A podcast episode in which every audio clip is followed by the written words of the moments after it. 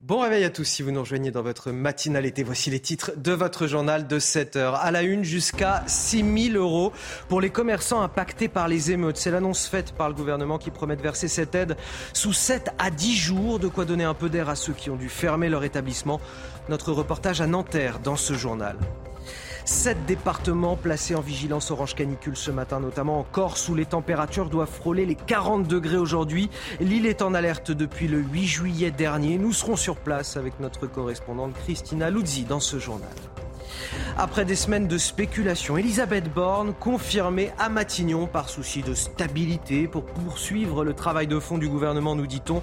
Cela n'exclut pas un remaniement. Le chef de l'État doit prendre la parole d'ici la fin de la semaine. Les explications, Gauthier Lebret. À Dijon, une femme de 87 ans volée au distributeur et violemment poussée au sol. Toutes ses économies du mois lui ont été dérobées, mais vous allez le voir, malgré tout, l'histoire se finit bien avec un geste de générosité très touchant des policiers auprès desquels elle a porté plainte. On vous raconte cette histoire tout à l'heure avec Amaury Bucco. Et enfin, les images de Kylian Mbappé de retour à l'entraînement avec les internationaux du Paris Saint-Germain. On en parle dans le JT Sport. Donc, je vous le disais, euh, le gouvernement annonce une nouvelle aide pour les commerçants touchés pendant les émeutes. Cette aide financière exceptionnelle qui pourra atteindre jusqu'à 6 000 euros selon le nombre de jours de fermeture. Et Bercy formule une promesse. À partir du moment où vous avez fait votre demande, l'aide sera versée entre 7 et 10 jours. Et ce n'est pas négligeable puisque beaucoup de commerçants doivent avancer eux-mêmes les frais des assurances. Illustration à Nanterre avec Laurent Sélarié, Pierre Emco, Marine Sabourin et Maureen Vidal. Des années de travail parties en fumée en quelques secondes. Le 29 juin au soir, après la marche blanche pour Naël, la terrasse de ce restaurant est entièrement ravagée par les flammes. Meda, propriétaire depuis 2009 de ce restaurant, découvre le lendemain l'ampleur des dégâts, qui se chiffrent à plusieurs dizaines de milliers d'euros. 40 000, rien que pour le barnum, autrefois installé à l'entrée. On voit bien qu'ils ont essayé de casser les vitres. Ils ont essayé de défoncer la, la façade aussi vitrée, vitrée. Il y a des impacts sur les vitres. Heureusement qu'ils n'ont pas réussi de, rentrer en fait, mais ils ont défoncé toute la tout le système de, de, fermeture en fait. Le gouvernement vient d'annoncer la mise en place d'une aide financière pouvant aller jusqu'à 6 000 euros en fonction du nombre de jours de fermeture, à demander avant le 31 août. Une mesure simple sur le papier, mais qui s'ajoute à des démarches déjà compliquées. Chaque fois, j'envoie, il manque un document, soit le sinistre, soit les photos. Euh, et chaque fois, je, je renouvelle la demande et j'envoie. Outre l'aspect financier, MEDA demande à l'État davantage de policiers sur place et espère le soutien des habitants du quartier.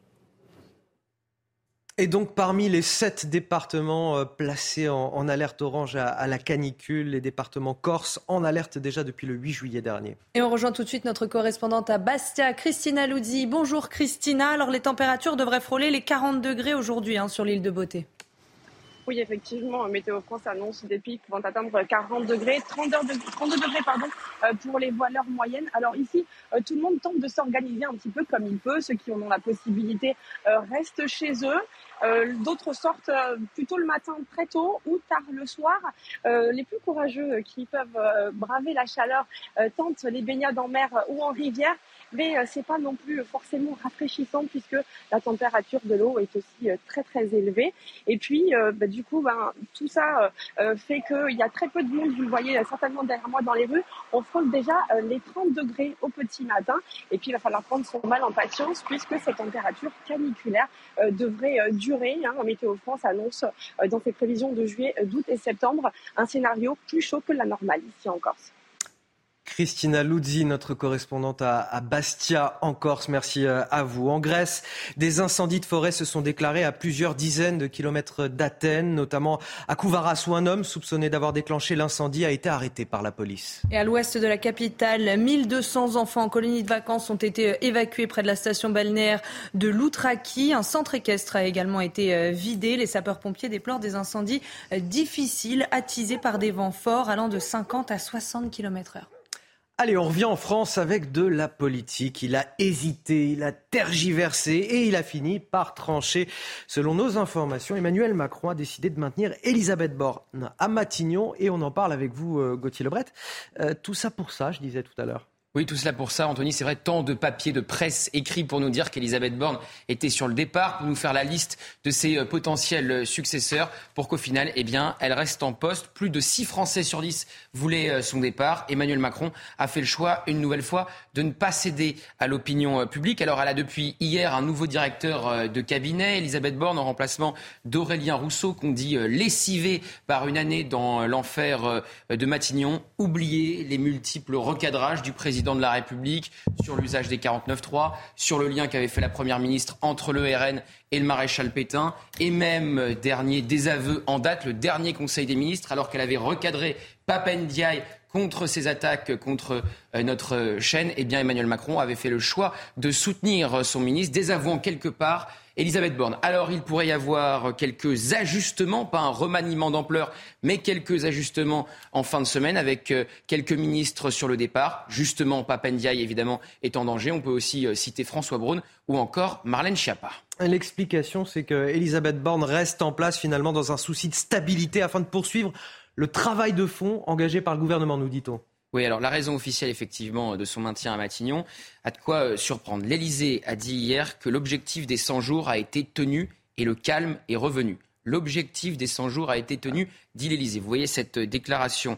Euh, je rappelle que l'objectif euh, des 100 jours, c'était l'apaisement l'apaisement. Nous avons vécu une semaine d'émeutes XXL, donc dire que cet objectif a été tenu, ça paraît en, déconnexion totale avec euh, le réel. On est dans un pays, je vous rappelle, où le président annule son intervention le 14 juillet par crainte des émeutiers. Et puis aller dire aux maires des villes saccagées que l'apaisement a été euh, tenu. Emmanuel Macron, vous le savez, va réunir ce soir ses ministres pour euh, un dîner traditionnel avant la trêve estivale.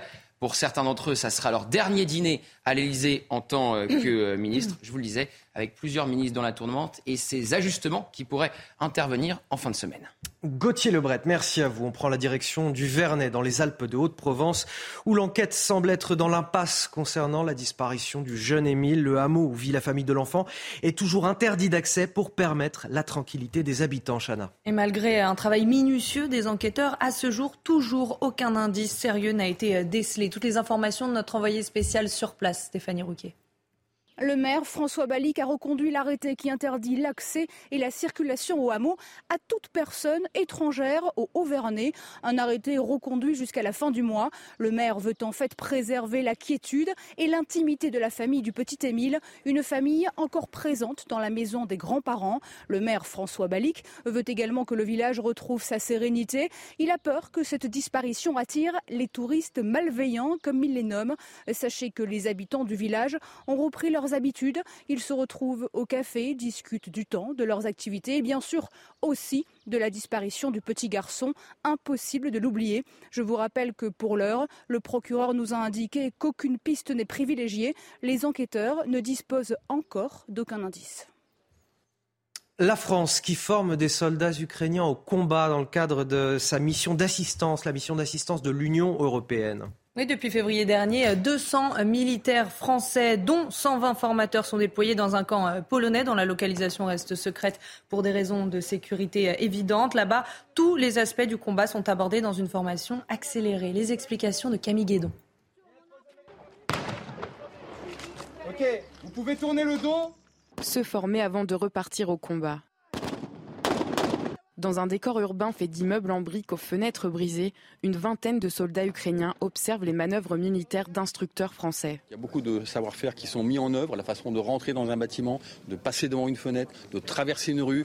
Tout ça, ça peut paraître extrêmement simple, mais en fait, il y a des techniques euh, qui sont enseignées et qui sont répétées, qui d'abord qui sont démontrées par les instructeurs français et qui sont répétées x fois jusqu'à ce que euh, les militaires ukrainiens les, les maîtrisent le mieux possible.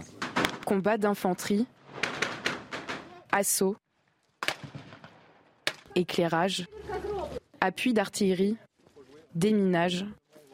Ici, tous les aspects du combat interarmé sont abordés dans une formation accélérée grâce à l'expérience de l'armée française acquise lors de différentes missions de l'Afghanistan au Sahel dans cette formation d'urgence en cinq semaines, ce qui est quand même un délai remarquablement court, très intense, six jours sur sept, avec peu de repos. Là, on voit bien que c'est parce que nous sommes une vieille armée d'emploi qu'on est capable de le faire. Un appui dans cette direction En quelques mois seulement, 1600 soldats ukrainiens ont déjà été formés par les troupes françaises.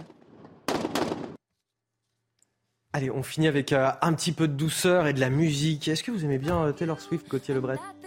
Oui, j'ai rien contre elle. Voilà, vous n'avez rien contre elle. Non, mais c'est sympathique à écouter. Effectivement, je ne sais pas si c'est de la grande musique, ça chacun euh, se fera son avis. Mais elle devient l'artiste féminine ayant vendu le plus d'albums numéro 1, un record qu'elle doit à son dernier opus, une version réenregistré de son troisième album qui s'appelle Speak Now, Shana. Et la superstar euh, détrône ainsi Barbara Streisand. Au total, la chanteuse de 33 ans a placé 12 euh, albums en tête du Billboard. Taylor Swift a l'habitude des records. En octobre de l'année dernière, après la sortie de son album Midnight, elle était parvenue à placer toutes ses chansons aux 10 euh, premières places du top 100.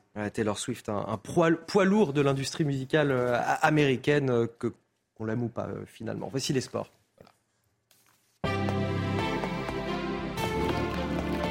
Vous regardez votre programme avec la machine à café, Groupe Intuition.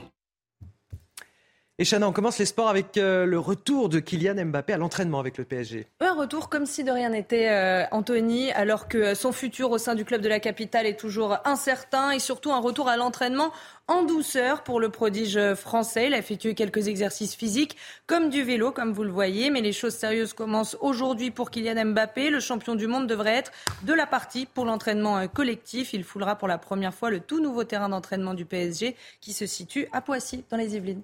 Allez, un mot du Tour de France cette fois.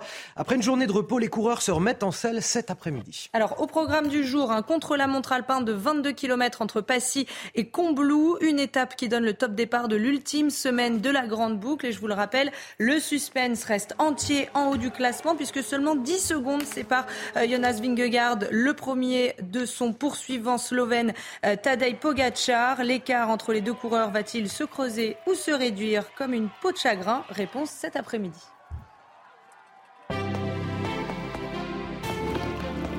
Vous avez suivi votre programme avec la machine à café, Groupe Intuition. Allez, une femme de 87 ans se fait voler au distributeur. Je vous le disais en titre, ça s'est passé le week-end dernier à Dijon. Elle était en train de retirer ses économies du mois à la banque, 150 euros, quand un homme lui a sauté dessus. Et vous allez le voir finalement, et heureusement d'ailleurs, l'histoire se termine euh, plutôt bien puisqu'elle est aidée par euh, les policiers du commissariat euh, qui vont mettre en place une cagnotte pour pouvoir l'aider à, finir le mois. Une histoire très touchante qui nous sera racontée dans quelques instants par Amaury Bucco. Tout de suite.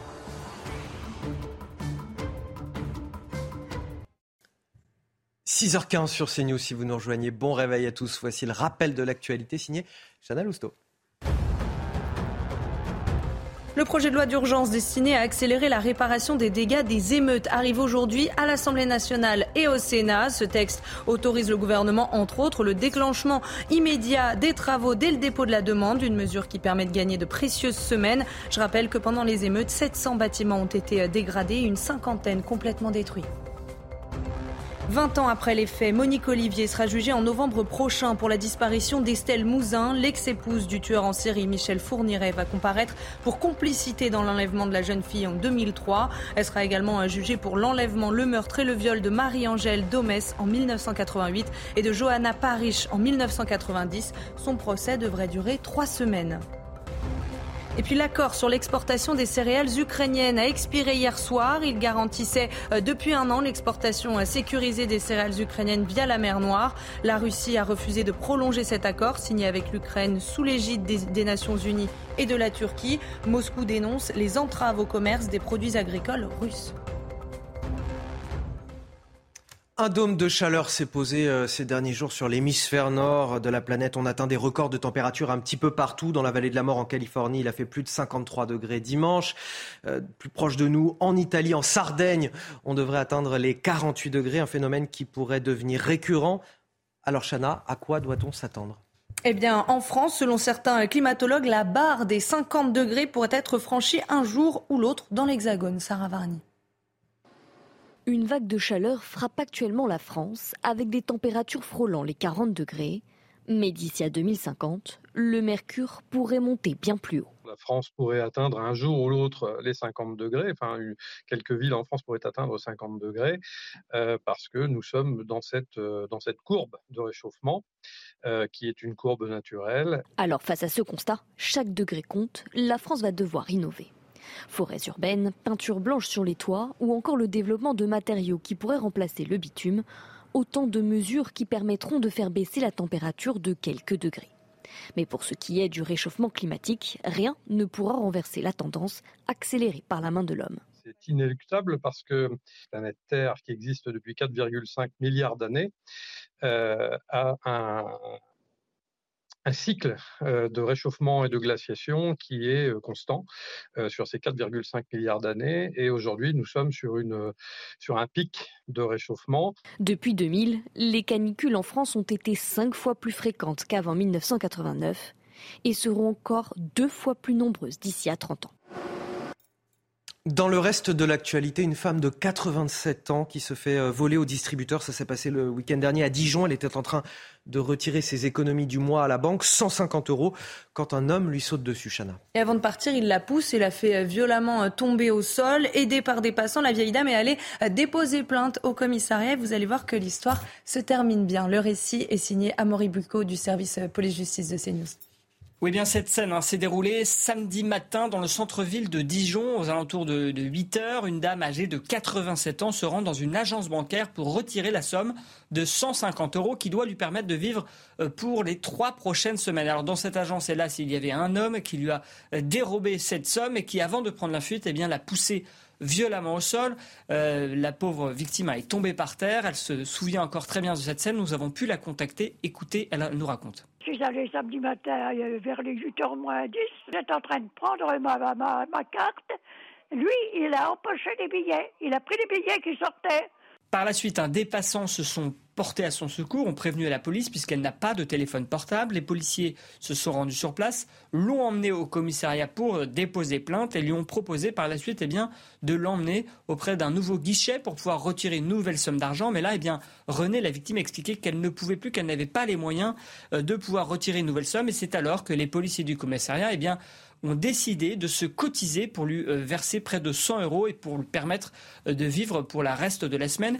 Écoutez ce témoignage, elle nous raconte cette scène assez euh, émouvante. Moi, je les ai remerciés. J'ai dit à la dame, ben, je remercie beaucoup, mais moi, ça me gêne d'accepter ça parce que c'est votre argent, c'est pas le mien. Elle m'a dit, mais nous, ça nous fait plaisir de vous faire plaisir. Eh ben, j'ai dit, moi, ça me fait plaisir, et si je vous, si je me permettais, je pourrais vous embrasser. Elle m'a, il m'a dit, si vous voulez nous embrasser, euh, m'embrasser, je veux bien. Là, vraiment, j'ai apprécié. Et puis on vous en parlait hier, un octogénaire suspecté d'avoir causé deux accidents mortels de la route en l'espace de trois mois. Il a été mis en examen pour homicide involontaire. Son permis euh, ne lui avait pas été retiré lors du premier accident, une décision que la famille de la deuxième victime ne comprend pas aujourd'hui. Oui, nos équipes ont pu euh, rencontrer euh, sa fille et selon elle, le nouveau délit routier annoncé par Elisabeth Borne devrait également punir les excès de vitesse. Reportage signé Jean-Michel Decaze. Voilà, l'accident, il a eu lieu juste, euh, juste là, au niveau de, du passage piéton. Le père de Séverine Guittet a été renversé avec sa petite fille de 13 ans au pied de chez lui, sur le passage piéton. Il est décédé deux jours plus tard à l'hôpital de Saint-Malo. Le conducteur, 81 ans, avait déjà provoqué un accident mortel dans la même rue trois mois plus tôt. Son permis de conduire n'avait pas été suspendu. Pourquoi on ne lui a pas dit stop, quoi? Et pourquoi il a reconduit tout de suite? Il allait vite, il est sorti de sa voiture, il n'a eu aucune réaction. Et la police municipale me dit que quand il a renversé ma fille et mon père, il a demandé immédiatement à reconduire. C'est quelqu'un qui, je crois, euh, a simplement euh, pas vu euh, les, piétons qui s'avançaient euh, sur la chaussée. La suspension d'un permis de conduire n'est pas systématique, même en cas d'accident corporel, notamment lorsque euh, l'accident n'était pas accompagné de circonstances aggravantes liées à l'alcool ou à la vitesse. Pour la famille de la victime, l'âge du conducteur n'est pas la question, c'est son imprudence. Il faudrait élargir le futur délit routier à la vitesse et pas seulement à la consommation d'alcool ou de stupéfiants. Ma fille a été projetée sur 20 mètres, mon papa aussi. On ne peut pas parler d'homicide involontaire. De ne pas avoir été prudent, euh, c'est une arme. C'est une arme. On a une arme entre les mains. La voiture est une arme. La voiture est une arme. Une enquête est ouverte pour homicide involontaire. Le permis de conduire de l'auteur de l'accident est cette fois-ci suspendu. Des températures qui pourraient atteindre aujourd'hui les 40 degrés en Occitanie, en Provence ou encore euh, dans les départements corps. Sept départements au total sont placés en alerte orange à la canicule. On y revient dans notre prochain journal à 6h30. 6h. 6h26 sur CNews. Bienvenue à ceux qui nous rejoignent. je ne savais pas si on avait commencé ou pas. Moi, je n'étais pas sûr. 6h26, bienvenue à, ceux qui nous rejoignent dans la matinale de, de CNews. Euh, pour ceux qui ont la chance d'être en vacances ou tout simplement d'habiter au bord de la mer, voici la météo des plages. Retrouvez la météo des plages avec Clim d'Enfer pour passer du mode chauffage au mode rafraîchissement. Davantage de soleil ce mardi sur les plages du Touquet ou encore à Deauville, 22 à 24 degrés, 18 à 20 degrés sera la température. De l'eau, on poursuit par exemple à Quiberon, 23 degrés sous un soleil là aussi plus généreux euh, que ce lundi, 17 degrés pour aller vous baigner sous un indice UV de 8. On poursuit avec les plages d'Arcachon, 28 degrés, un beau soleil, la température de l'eau, eh bien, aussi entre 21 et 23 degrés. Autour du golfe du Lion, nous retrouverons des conditions anticycloniques avec beaucoup de soleil, un indice UV maximal et 23 degrés sera la température pour aller vous baigner. Ajaccio, 36 degrés nous sommes bien au-dessus des normales de saison. On a dit suivi maximal également à Cannes avec 27 degrés pour aller vous baigner. C'était la météo des plages avec Clim d'Enfer pour passer du mode chauffage au mode rafraîchissement. Il va faire chaud aujourd'hui dans le sud-est de la France. On voit ça tout de suite avec Carole Zanin pour la météo.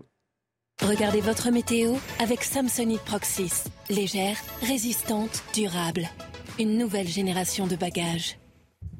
Et Carole, ce matin, on a sept départements en alerte orange.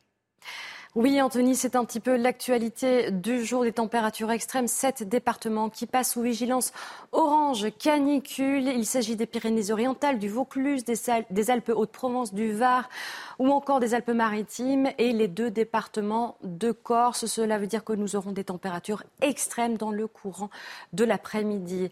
Avec ces températures extrêmes, regardons tout de suite la couleur de votre ciel. Par exemple, dans le sud-est, nous aurons un temps calme, sec. Ça va moutonner un petit peu, mais le temps restera bel et bien ensoleillé. Par contre, nous aurons des orages de la Vendée jusqu'aux régions centrales, ce vent temps qui va souffler de 60 à 70 km par heure dans le courant de l'après-midi. Ces orages très localisés, je euh, vous euh, rassure, vont se développer vers l'est du territoire. Ils pourront également éclater au pied des Pyrénées-Orientales. Le vent qui va souffler sur la façade ici ouest de l'Hexagone et avec euh, ce ciel et ces orages, nous aurons des températures qui oscilleront ce matin entre 10 et 25 degrés.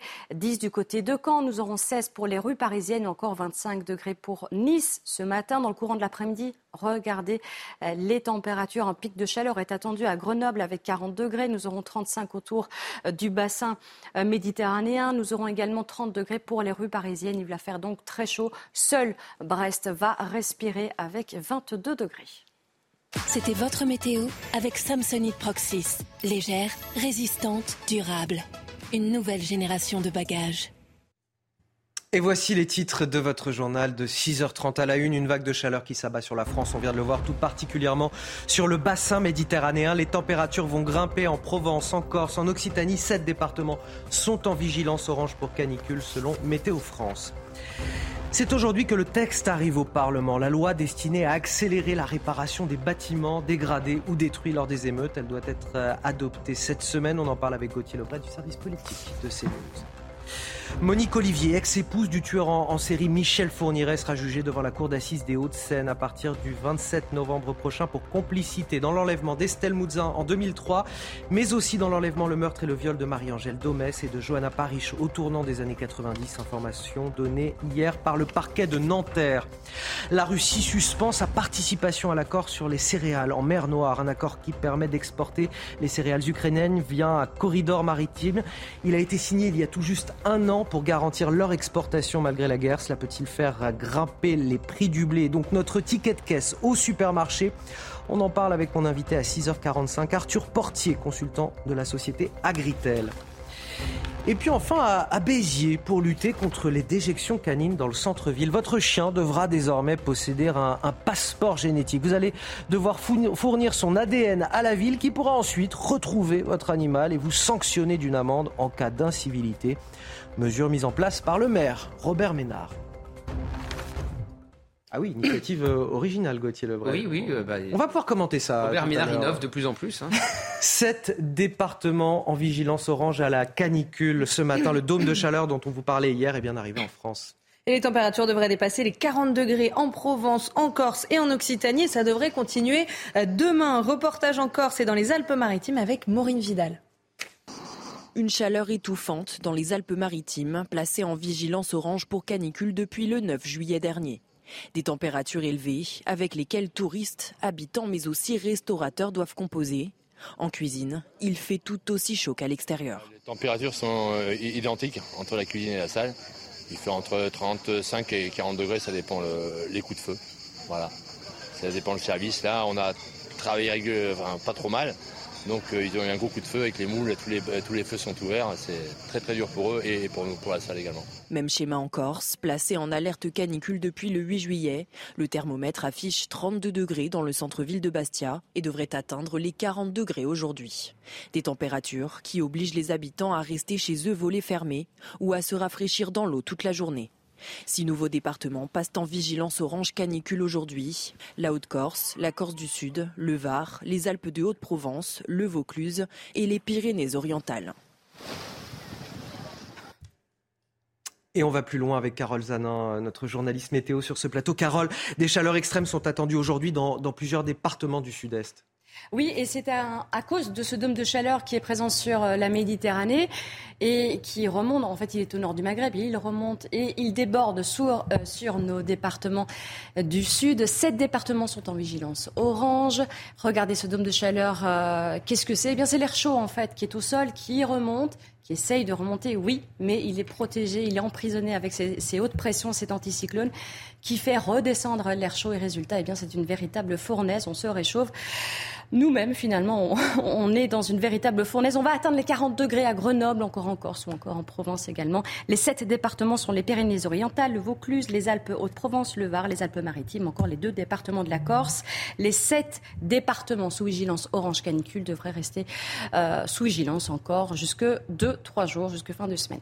Merci euh, Carole. Le reste de l'Europe euh, euh, n'est pas épargné non plus au sud du continent. Un pic est attendu aujourd'hui en Sardaigne avec 48 degrés, Chana. Et situation étouffante également en Espagne où la température a déjà atteint les 47 degrés hier. Et vous allez voir, c'est pas facile pour les touristes. Tour d'horizon avec Tony Pitaro. Espagne, Croatie, Italie, l'Europe suffoque. Des températures qui n'arrêtent pas cette touriste anglaise venu à Rome visiter le Colisée. Nous ne nous attendions pas à ce qu'il fasse aussi chaud. Nous nous attendions à ce qu'il fasse chaud, mais pas à ce point. Nous avons visité plusieurs villes italiennes différentes, donc je suis un petit peu habitué. Des températures anormalement hautes qui ont frôlé les 47 degrés en Espagne. À Madrid, on a de plus en plus de mal à rester dehors. C'est vraiment mauvais, on boit beaucoup d'eau, on met l'air conditionné à l'hôtel, on traîne dans les centres commerciaux, on ne supporte pas la rue, le temps est trop sec ici.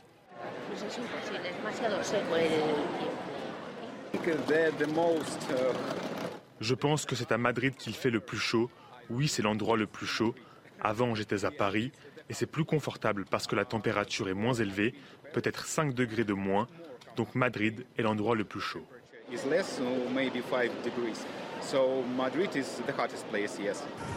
Une chaleur qui devrait encore durer jusqu'à demain et commencer à baisser à partir de jeudi.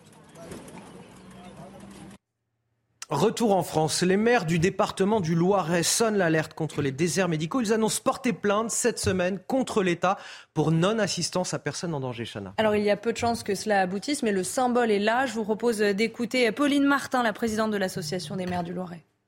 Il y a une, comment dirais-je, un, appel au secours. euh, de la part euh, des maires qui sont les élus, euh, comme chacun sait, les plus proches de la population et qui sont donc les premiers interlocuteurs, les, pardon, les premiers interlocuteurs des patients qui n'ont plus de médecins traitants aujourd'hui. Dans le Loiret, on fait partie des départements les plus désertifiés, alors qu'on y vit bien. Je fais un appel au peuple, hein, si jamais euh, il y a effectivement des médecins qui veulent venir. On a une, énorme vague de médecins euh, qui vont partir à la retraite dans les 3-4 euh, ans à venir et qu'aujourd'hui, on a sur certains territoires plus d'un tiers de la population qui n'est pas soignée.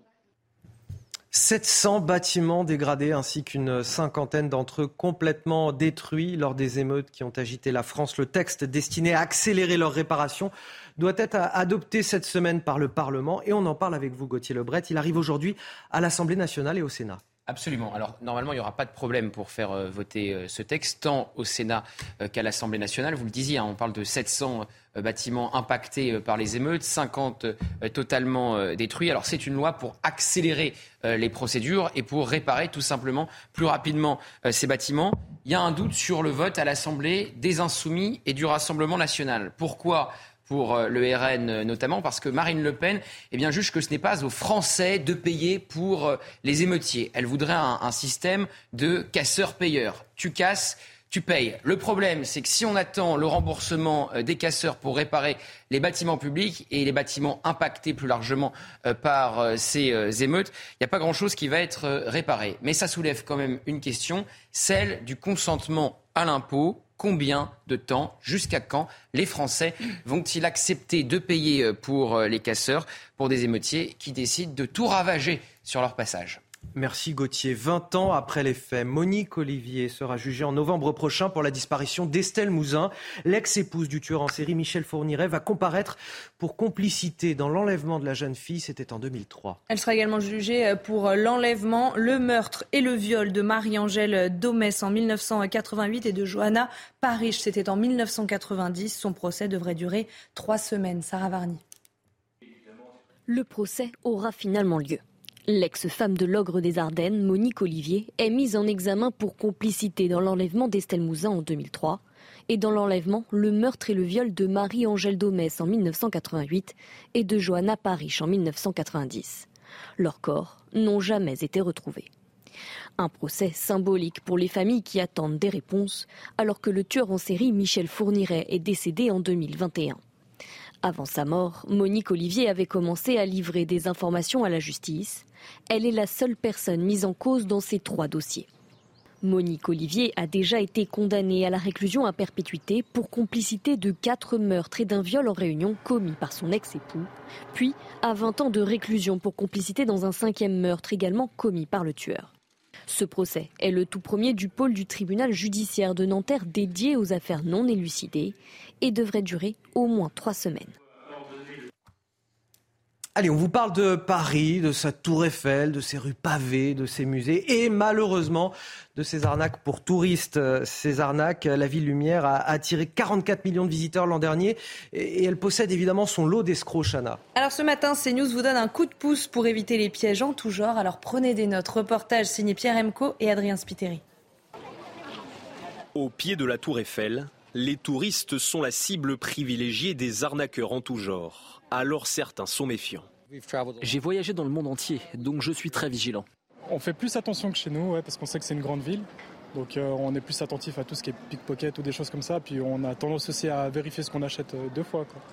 Ici, en plein après-midi, cet homme est abordé par deux femmes. Fausse pétition à la main, elles lui réclament de l'argent en plus de sa signature. Cette guide touristique assiste quotidiennement à ce genre de scène. Tous les jours, je vois des, touristes repartir en chialant, euh, des, groupes d'arnaqueurs. Euh. Moi, ce que je vois, c'est ceux qui, sont, qui ont des, espèces de gobelets avec des billets. genre, en fait, ils sont en groupe et du coup, ils arnaquent un peu les autres touristes. On va croire qu'il y a des touristes qui donnent des grands billets de 100, 500 et tout. Ils ont, mais tu les vois vraiment, les liasses. Autre arnaque fréquente, la vente non autorisée sur la voie publique. Tour Eiffel miniature ou encore bouteilles d'alcool, les marchandises sont parfois cachées sous les bouches d'égout. Elles sont traquées par les policiers.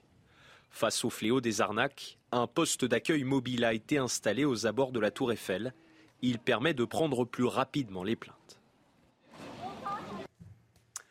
Un macaron blanc sur les véhicules conduits par des seniors, c'est ce qu'a mis en place une association qui milite depuis six ans pour tranquilliser les aînés sur la route, Chana. Oui, il s'agit euh, du disque autocollant, vous savez, comme euh, celui des apprentis conducteurs, le A rouge, sauf que là, c'est un S rouge. L'idée est de prévenir les autres automobilistes pour qu'ils soient plus prudents. Reportage de Yael Benamou et de Jules Bedeau.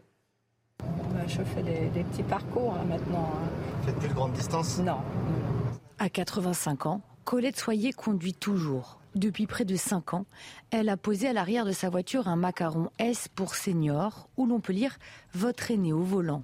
Les gens euh, savent que c'est une personne âgée qui conduit, donc ils sont, euh, ils sont, plus, eux, ils sont plus prudents vis-à-vis de moi.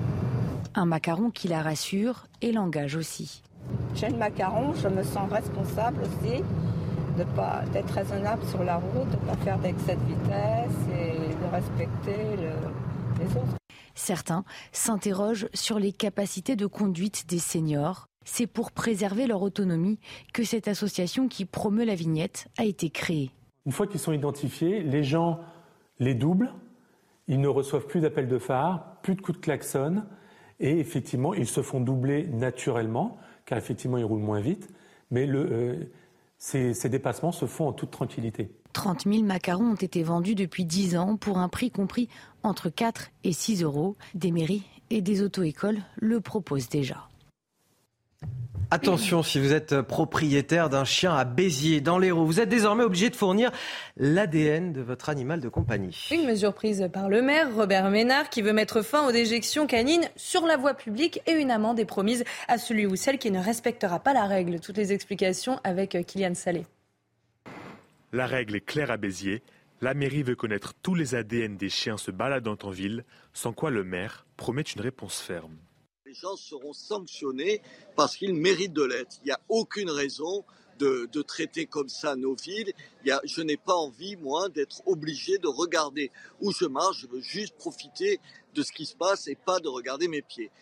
Si l'ADN de l'animal n'est pas fourni à la mairie, les propriétaires s'exposent à une amende de 38 euros, 122 euros en cas de déjection de son chien sur la voie publique, une somme pour payer le coût du nettoyage on fait le, compte chaque mois, il y a entre 1000 et 1200 déjections canines rien que dans le centre historique de, la ville. On remarque que chaque fois qu'on fait des campagnes de sensibilisation, comme on dit, vous savez, pédagogiques, pendant 15 jours, 3 semaines, les choses s'améliorent. Mais après, les habitudes, les mauvaises habitudes reprennent. Alors comment obtenir le passeport génétique de son chien?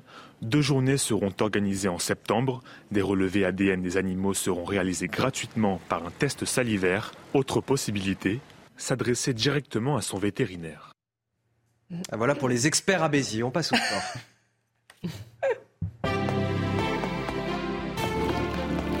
Vous regardez votre programme avec la machine à café, Groupe Intuition.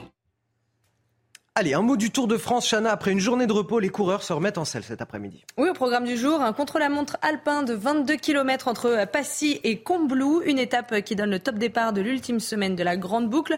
Et je vous le rappelle, le suspense reste entier en haut du classement général. Seulement 10 secondes séparent le leader Jonas Vingegaard de Tadej Pogacar. L'écart entre les deux coureurs va-t-il se creuser ou se réduire? Réponse cet après-midi donc. Et puis du football avec le retour de Kylian Mbappé à l'entraînement du PSG. Oui, un retour comme si de rien n'était, Anthony, alors que son futur au sein du club de la capitale est toujours euh, incertain et surtout un retour à l'entraînement en douceur pour le prodige français. Vous le voyez, il a effectué quelques exercices physiques comme du vélo, mais les choses sérieuses commencent aujourd'hui pour Kylian Mbappé. Le champion du monde devrait être de la partie pour l'entraînement euh, collectif. Il foulera pour la première fois le tout nouveau terrain d'entraînement du PSG de Poissy dans les Yvelines. Vous avez suivi votre programme avec la machine à café, Groupe Intuition.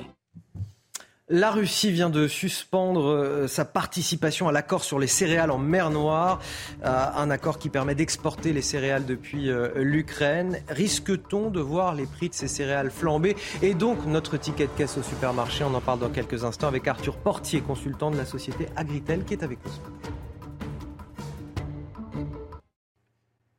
6h48 sur CNews. Le rappel de l'actualité, c'est avec Chana Lousteau.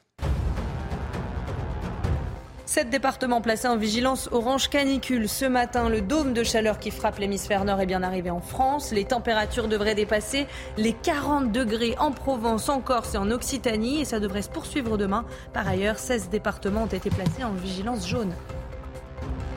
Elisabeth Borne maintenue à Matignon. Selon nos informations, Emmanuel Macron a tranché par souci de stabilité. Sa décision était très attendue et selon l'Elysée, l'objectif des 100 jours a été tenu avec sa première ministre. Le chef de l'État veut poursuivre le travail de fond engagé depuis sa réélection. En revanche, un remaniement n'est pas exclu. Emmanuel Macron devrait prendre la parole avant la fin de la semaine. Et puis au Vernet, l'enquête semble être dans l'impasse concernant la disparition du jeune Émile. Le hameau où vit la famille de l'enfant est toujours euh, interdit d'accès pour permettre la tranquillité euh, des habitants. Et malgré un travail minutieux des enquêteurs à ce jour, toujours aucun indice sérieux ne permet d'expliquer ce qui s'est passé. La Russie suspend son accord, euh, sa participation à l'accord sur les céréales en, mer Noire, un accord qui permettait jusque-là d'exporter les céréales ukrainiennes via un corridor maritime. Il avait été signé il y a tout juste un an pour justement continuer à, garantir les exportations euh, malgré la guerre en Ukraine. On en parle avec Arthur Portier. Bonjour, vous êtes euh, consultant pour la société Agritel, une société experte en, stratégie des marchés agricoles. Vous êtes vous-même agriculteur céréalier. Comment vous analysez la situation, cette suspension de l'accord Et puis surtout, est-ce qu'on risque de voir en France le prix des céréales flamber? Alors déjà, hein, il faut rappeler que depuis euh, un an et la mise en place de ce corridor en Ukraine, 33 hein, millions de tonnes de grains ont été exportés. Donc c'est dire si cet accord était important sur la scène internationale pour assurer une certaine sécurité euh, alimentaire. Maintenant, nous sommes loin euh, sur les marchés, hein, les cours des matières premières, de l'euphorie de l'an passé, hein, où les prix étaient aux alentours des 350 euros la tonne si je prends une tonne de blé euh, en Europe. Nous sommes plus proches des 230 euros la tonne à l'heure où nous nous parlons, tout simplement parce que l'Ukraine a développé de nouvelles alternatives. Il y a eu des investissements qui ont été réalisés, notamment sur le ferroviaire, notamment sur le routier, qui permettent tout de même de sortir des grains de la part de l'Ukraine. On est dans une phase d'incertitude hein, à l'heure euh, où nous nous parlons, tout simplement parce que la Russie a annoncé suspendre cet accord tant que les garanties n'étaient pas euh, suffisantes. Lorsque je parle de garantie, il y a une demande de levée euh, de, certaines sanctions. Donc pour l'heure, c'est un petit peu le flou sur la scène internationale, mais le fait que l'Ukraine ait développé des alternatives, ça rend les marchés un petit peu plus calmes que cela ne l'a été l'an passé.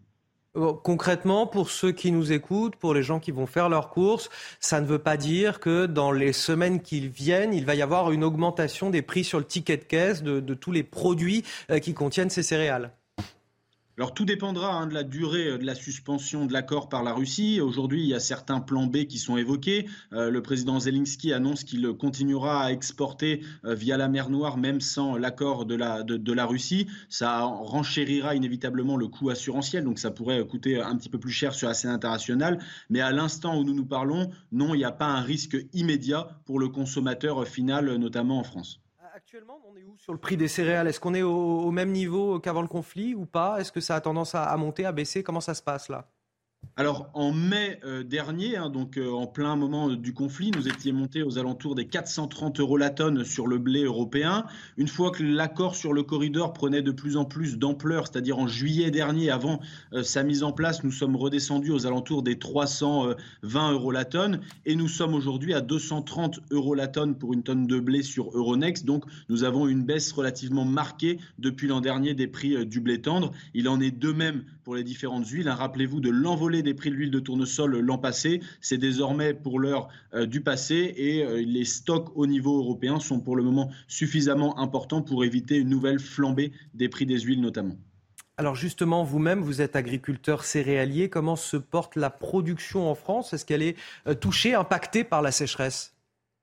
Alors on a une production qui est extrêmement hétérogène. On avait un potentiel qui était particulièrement euh, élevé euh, début mai. Il s'avère que ce potentiel particulièrement élevé, euh, notamment en, céréales d'hiver, a fondu comme neige au soleil, hein, puisque mai et juin, on a eu des températures qui étaient relativement élevées et puis un déficit hydrique relativement marqué. Donc on revient finalement dans une année relativement moyenne d'un point de vue production. Il y a de la déception hein, pour bon nombre de producteurs, puisqu'on partait avec un potentiel élevé. Ce potentiel élevé a perdu bon nombre de quintaux depuis, et donc une récolte qui s'annonce relativement moyenne d'un point de vue céréales d'hiver. Aujourd'hui, la, production française ne pourrait pas euh, compenser euh, euh, la fin d'un accord avec la Russie sur l'exportation de céréales en Ukraine, par exemple. Il faudrait nécessairement pouvoir importer ces céréales d'autres pays dans ce cas-là? Alors la France, hein, il faut le rappeler, hein, et vous faites bien de poser la question, euh, exporte une tonne sur deux en termes de blé tendre. Donc nous allons produire 35 millions de tonnes environ euh, cette année. 50% de la production est exportée, notamment à destination des pays tiers, c'est-à-dire hors Union européenne. Et on a participé hein, au moment du conflit euh, à, répondre aux besoins des acheteurs internationaux. On a été fournisseur de cette sécurité et de cette paix au niveau mondial. On continue à l'être. La souveraineté alimentaire, ça ne date pas d'aujourd'hui et la sécurité alimentaire non plus. Le blé est une arme géopolitique majeure, Vladimir Poutine l'a bien compris et le rappelle. On a notre rôle à jouer, euh, nous, en France, et c'est important de le signaler aujourd'hui dans, les plurimodèles que l'on estime sur l'agriculture française. La place de l'export est importante et il faut euh, cultiver cette performance à l'export qui est aujourd'hui essentielle pour la sécurité alimentaire au niveau mondial. Merci à vous, Arthur Portier, consultant pour la société Agritel, société experte en stratégie des, des marchés agricoles. Vous êtes vous-même agriculteur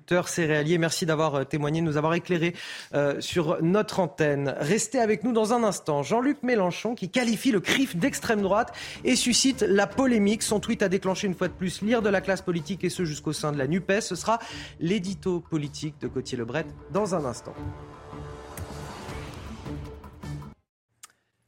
6h57, Jean-Luc Mélenchon et la polémique permanente. On en parle avec vous, Gauthier Lebret. En qualifiant le président du Conseil représentatif des associations juives de France d'extrême droite, mmh. le leader insoumis divise encore la NUPES.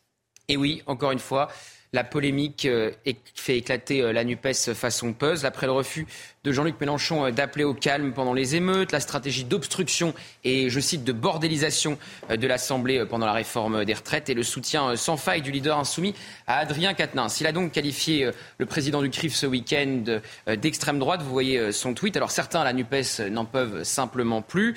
Valérie Rabault, vice-présidente de l'Assemblée nationale, a écrit Le président du CRIF, Jonathan Arfi, a le droit d'exprimer librement ses opinions et de critiquer des responsables politiques sur leur position que ces critiques conduisent Jean-Luc Mélenchon à le taxer euh, d'extrême droite est indécent et contraire à l'essence de la démocratie, puisque je rappelle que Jonathan Arfi, lors d'un discours pour euh, rendre hommage aux euh, déportés lors de la rafle du Veldiv, a dit que Jean-Luc Mélenchon faisait le jeu de l'extrême droite et du Rassemblement national. Alors Olivier Faure, premier secrétaire du Parti socialiste, a lui aussi tweeté, et vous allez le voir, c'est beaucoup plus contrasté il renvoie en fait dos à dos euh, Jean-Luc Mélenchon et ceux euh, euh, qui accusent le leader insoumis de ne pas être républicain. Pendant que les Français s'inquiètent de leur avenir, que l'extrême droite s'approche dangereusement du pouvoir, toute, polémique qui fracture le camp historique de la République est condamnable. Jean-Luc Mélenchon est un républicain. Une dernière fille n'est pas d'extrême droite. la faute à qui On a envie de dire à Olivier Faure, si ce n'est à Jean-Luc Mélenchon, mais visiblement, le premier secrétaire du PS a trop peur de se fâcher avec le leader insoumis. Jean-Luc Mélenchon qui a l'élégance, j'ai envie de dire, de, faire ses, attaques le jour de la commémoration de la rave du Veldiv. Oui, ces attaques, effectivement, Jean-Luc Mélenchon a décidé de les faire le jour de cette commémoration, puisque, je vous le disais tout à l'heure, c'est dans ce discours d'hommage aux victimes que Jonathan Arfi a ciblé euh, Jean-Luc Mélenchon. Et donc, ce jour-là, Jean-Luc Mélenchon le taxe d'extrême droite. Mais euh, la déclaration, sans doute la, la plus indécente pour certains, abjecte pour d'autres, c'est celle d'Adrien Quatennens. Il a écrit sur Twitter L'extrême droite antisémite menace, mais le président du CRIF est trop occupé à tirer sur Mélenchon. Les 16 et 17 juillet 1942, la police française arrête et déporte 13 000 juifs. Ces pauvres victimes ont aujourd'hui de bien piètres représentants. Rendez-vous compte de cette phrase. Autoproclamés, honte à eux. Évidemment, il défend corps et âme Jean-Luc Mélenchon, Adrien Quatennens, puisque ce dernier avait fait la même chose quand il avait giflé sa femme. J'ai envie de dire, c'est un dérapage parmi d'autres côtés. Oui, c'est pas innocent de s'en prendre euh, au président euh, du Conseil représentatif euh, juif de France, comme ce n'est pas innocent de poser avec Jérémy Corbyn, l'ancien leader travailliste écarté pour cause d'antisémitisme. Et je vous rappelle que plusieurs députés LFI avaient posé avec lui pendant la campagne législative. Donc tout cela n'est pas innocent. Julien Drey, qui a bien connu euh, Jean-Luc Mélenchon dans une ancienne vie au PS, euh, notait dimanche dans sa dispute sur notre antenne le changement radical de Jean-Luc Mélenchon euh, sur ces sujets. Alors pourquoi? Sans doute par électoralisme, répondait le baron noir. Oui, sans doute par électoralisme, effectivement. l'édito politique de Gauthier Lebret. Je le rappelle tout à l'heure, Olivier Klein, le ministre du Logement, sera votre invité pour l'interview politique à 8h15 sur CNews. Voici la météo de Carole Zanin. Regardez votre météo avec Samsonite Proxys. Légère, résistante, durable. Une nouvelle génération de bagages. Et Carole, les régions du sud-est n'ont aucun répit. Il a fait encore bien chaud la nuit passée. Et oui, vous allez le voir, Anthony, il n'y a pas de, répit pour les régions du sud-est, pour les départements du sud-est. Il va faire encore, il a fait bien chaud euh, cette nuit, si la carte veut bien s'afficher. Sinon, c'est pas grave, on poursuit avec la carte du jour de ce matin. Vous aurez un ciel d'alternance entre nuages et éclaircies. Et les voici, les températures nocturnes. À Perpignan, il a fait 24,4 degrés Celsius. À Montpellier, 22,4. À Toulon, 24 degrés 9. Ou encore à Nice, 26 degrés 5. C'est extrêmement chaud euh, pour la région, euh, pour, euh, pour des températures nocturnes. On poursuit la carte de ce matin. Nous aurons un ciel d'alternance entre nuages et éclaircies, quelques averses et quelques orages également se, déclencheront de la Vendée jusqu'aux régions centrales, partout ailleurs en temps calme, sec, et du vent qui va souffler, ce vent d'autant de 50 à 60 km par heure. Dans le courant de l'après-midi, les orages vont se décaler vers les régions de l'Est, en Bourgogne-Franche-Comté ou encore euh, sur les Alpes. Nous pourrions avoir encore quelques petits orages également du côté euh, des Pyrénées-Orientales. Le vent va continuer de souffler également euh, sur la façade atlantique ou encore sur le sud-ouest. Les températures ce matin, une relative fraîcheur voilà, qui va faire du bien, par exemple, pour les Bretons ou encore en Normandie. 25 degrés pour Nice, déjà bien chaud ce matin. 21 degrés pour 23 euh, pour Perpignan. Dans le courant de l'après-midi, ça va grimper sous les rayons du soleil. Regardez les températures extrêmement chaudes, 40 degrés euh, pour Grenoble, 30 à Paris, 33 euh, également pour Bordeaux et un petit 22 degrés pour la Bretagne. C'était votre météo avec Samsonite Proxys. Légère, résistante, durable. Une nouvelle génération de bagages. À la une de votre journal, le gouvernement annonce une nouvelle aide pour les commerçants touchés pendant les émeutes. Cette aide financière exceptionnelle pourra aller jusqu'à 6 000 euros selon le nombre de jours de fermeture. Chana. Et Bercy formule une promesse. À partir du moment où vous avez fait votre demande, l'aide sera versée euh, sous 7 à 10 jours et ça n'est pas négligeable puisque beaucoup de commerçants doivent avancer eux-mêmes les frais des assurances. Illustration à Nanterre avec Laurent Sélarié, Pierre Emco, Marine Sabourin et Maureen Vidal. Des années de travail parties en fumée en quelques secondes. Le 29 juin au soir, après la marche blanche pour Naël, la terrasse de ce restaurant est entièrement ravagée par les flammes. Meda, propriétaire depuis 2009 de ce restaurant, découvre le lendemain l'ampleur des dégâts, qui se chiffrent à plusieurs dizaines de milliers d'euros. 40 000, rien que pour le barnum, autrefois installé à l'entrée. on voit bien qu'ils ont essayé de casser les vitres. Ils ont essayé de défoncer la, façade aussi vitrée, vitrée. Il y a des impacts sur les vitres. Heureusement qu'ils n'ont pas réussi de, rentrer en fait, mais ils ont défoncé toute la tout le système de, de, fermeture en fait. Le gouvernement vient d'annoncer la mise en place d'une aide financière pouvant aller jusqu'à 6 000 euros en fonction du nombre de jours de fermeture, à demander avant le 31 août. Une mesure simple sur le papier, mais qui s'ajoute à des démarches déjà compliquées. Chaque fois, j'envoie, il manque un document, soit le sinistre, soit les photos. Euh, et chaque fois, je, renouvelle la demande et j'envoie. Outre l'aspect financier, MEDA demande à l'État davantage de policiers sur place et espère le soutien des habitants du quartier. Sept départements placés en vigilance orange canicule ce matin, parmi eux la Corse. Les départements de la Corse en alerte depuis le 8 juillet dernier les températures devraient frôler les 40 degrés aujourd'hui sur l'île de Beauté. Toutes les informations de notre correspondante à Bastia, Christina Lodi. Selon Météo France, il faut s'attendre dès aujourd'hui à une augmentation euh, significative des températures avec des pics pouvant atteindre 40 degrés dans plusieurs communes ici et des valeurs moyennes comprises autour des 32 degrés. Alors ce qui inquiète, ce qui interpelle, c'est le fait euh, que ces températures caniculaires s'installent euh, durablement de jour comme de nuit. Alors chacun tente d'y faire face un petit peu comme il peut. Ceux qui en ont la possibilité restent chez eux. On croise d'ailleurs très peu de personnes dans les rues de Bastia la journée. Les volets des habitations sont fermés. La population comme les touristes sortent soit très tôt le matin, soit en début de soirée. Les plus courageux essayent les baignades à la mer ou à la rivière, mais la température de l'eau étant également élevée, ça n'a pas forcément l'effet rafraîchissant escompté. Et il va falloir prendre son mal en patience puisque les prévisions saisonnières pour juillet, août et septembre de Météo France font état d'un scénario plus chaud que la normale ici en Corse. Politique à présent, il a hésité, tergiversé, puis finalement il a fini par trancher. Emmanuel Macron a décidé de maintenir Elisabeth Borne à Matignon. On en parle avec vous, euh, Gauthier Lebret. Tout ça pour ça, finalement.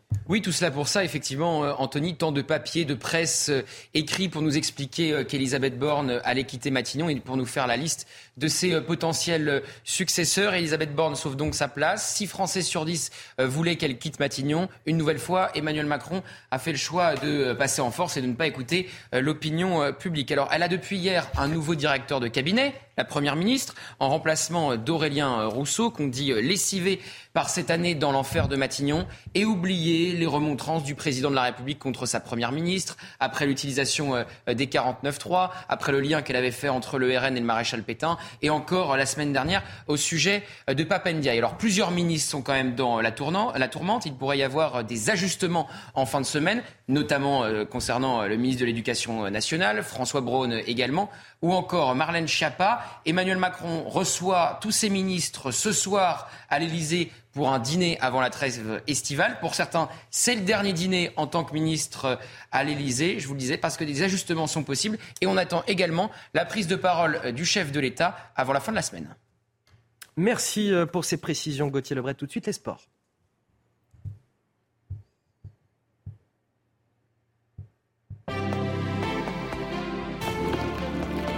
Vous regardez votre programme avec la machine à café, Groupe Intuition. Allez, on commence avec du football, Chanel. Retour de Kylian Mbappé à l'entraînement avec le PSG. Oui, un retour comme si de rien n'était, alors que euh, son futur au sein du club euh, de la capitale est toujours incertain. Et surtout, un retour à l'entraînement en douceur pour le prodige français. Vous le voyez, il a fait quelques exercices physiques comme du vélo.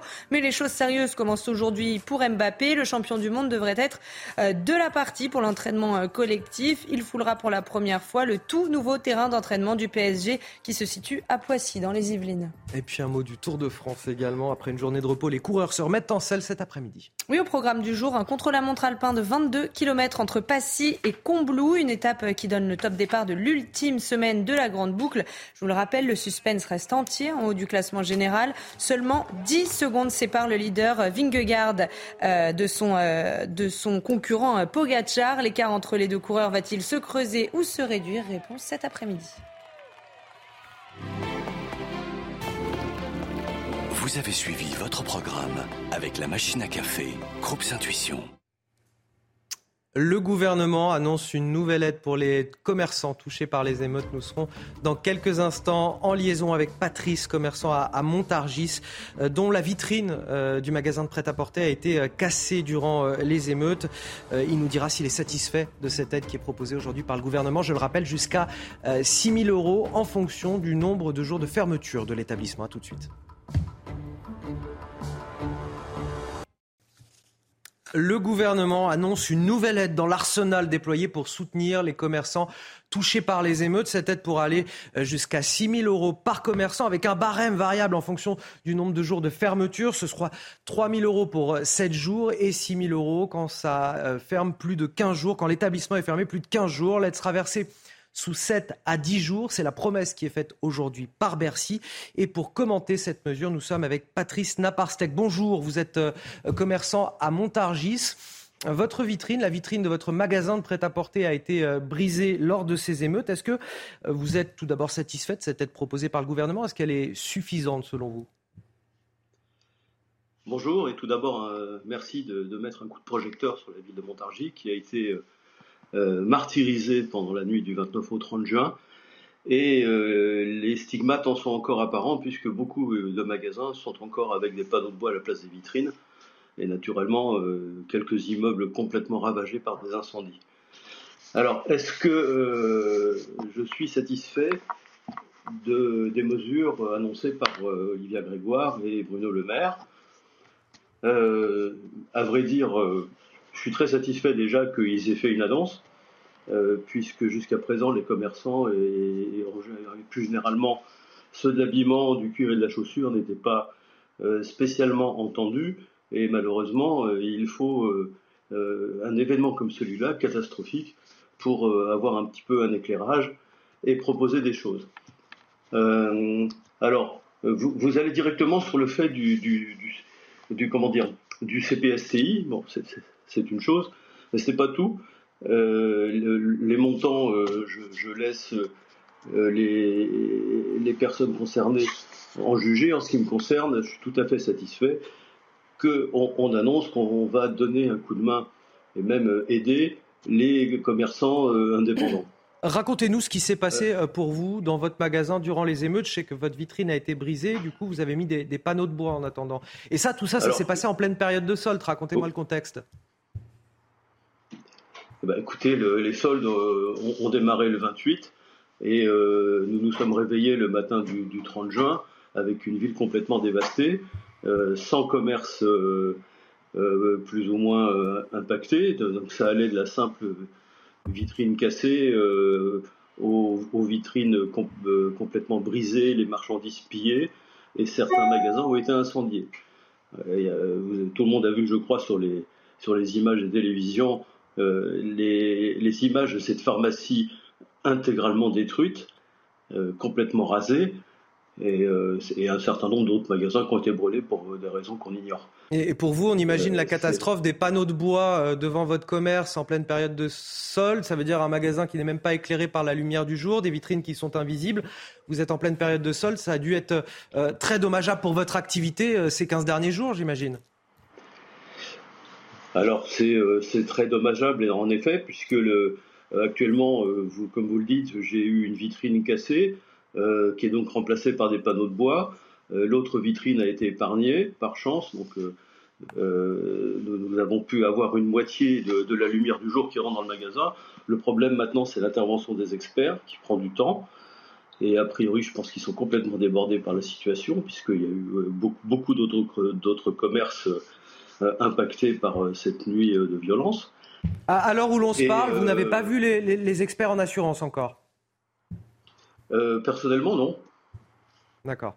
Personnellement, non. J'ai des rendez-vous. J'ai un rendez-vous pour le mois d'août. donc, j'ai signalé au cabinet d'expertise que c'était beaucoup trop long et qu'il fallait trouver d'autres dates. Mais ils sont, comme tout le monde, débordés, comme les artisans le sont, comme tout le monde l'est, pour pouvoir intervenir sur les magasins. Et, et nous ne pouvons pas intervenir tant qu'il n'y a pas eu ce passage d'experts.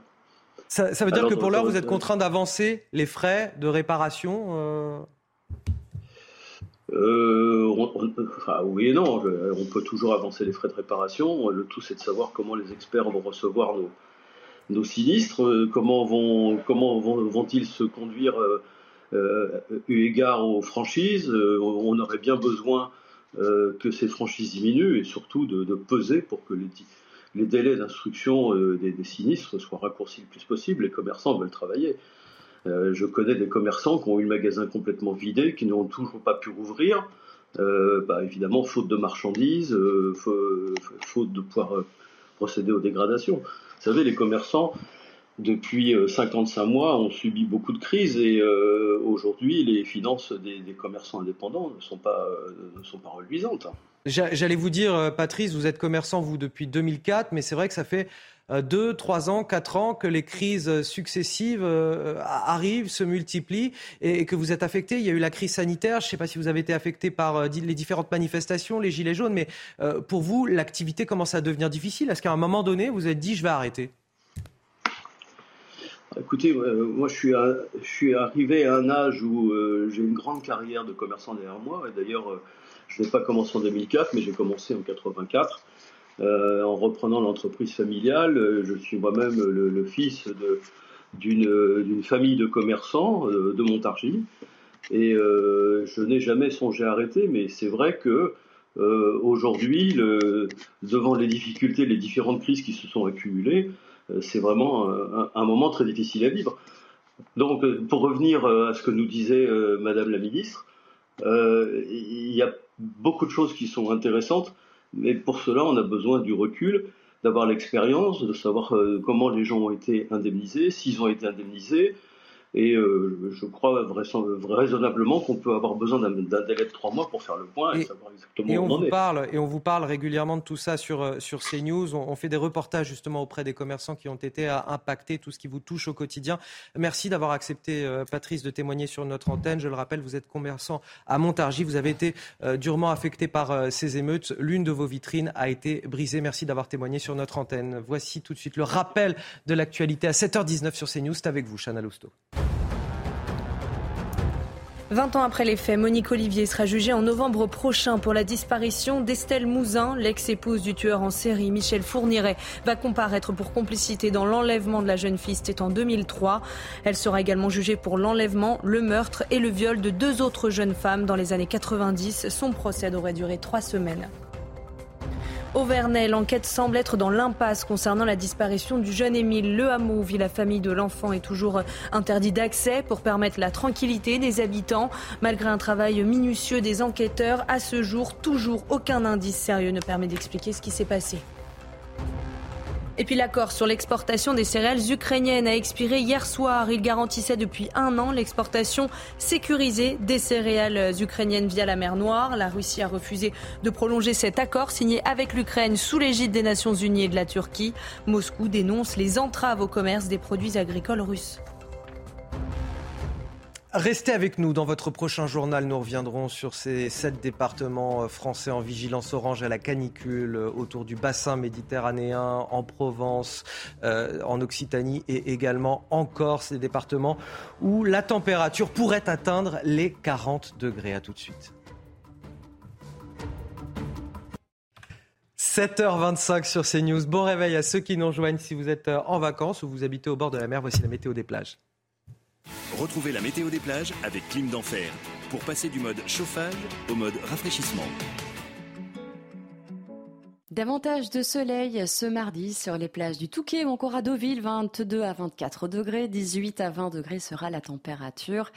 De l'eau, on poursuit par exemple à Quiberon, 23 degrés sous un soleil là aussi plus généreux euh, que ce lundi, 17 degrés pour aller vous baigner sous un indice UV de 8. On poursuit avec les plages d'Arcachon, 28 degrés, un beau soleil, la température de l'eau eh bien c'est entre 21 et 23 degrés. Autour du golfe du Lion, nous retrouverons des conditions anticycloniques avec beaucoup de soleil, un indice UV maximal et 23 degrés sera la température pour aller vous baigner. Ajaccio, 36 degrés nous sommes bien au-dessus des normales de saison. On a dit suivi maximal également à Cannes avec 27 degrés pour aller vous baigner.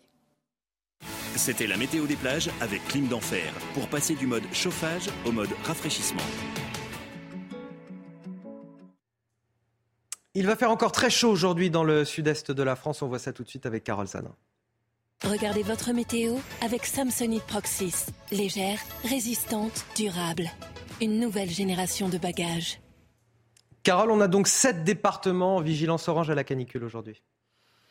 Et oui, Anthony, le sud-est va encore euh, être euh, victime de, températures extrêmement chaudes. La Corse également.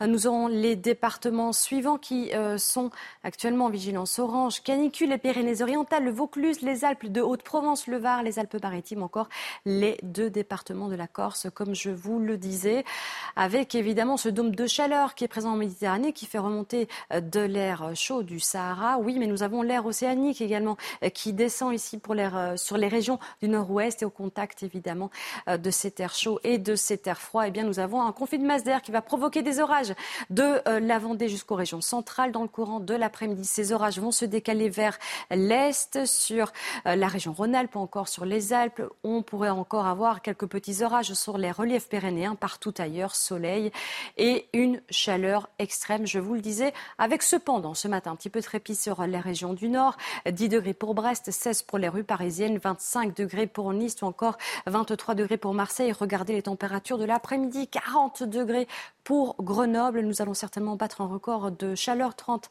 pour les rues parisiennes, 33 degrés pour Bordeaux, 22 degrés pour Brest. Vous l'aurez compris, il faudra bien s'hydrater, bien vous protéger et surtout ne pas sortir durant les heures les plus chaudes.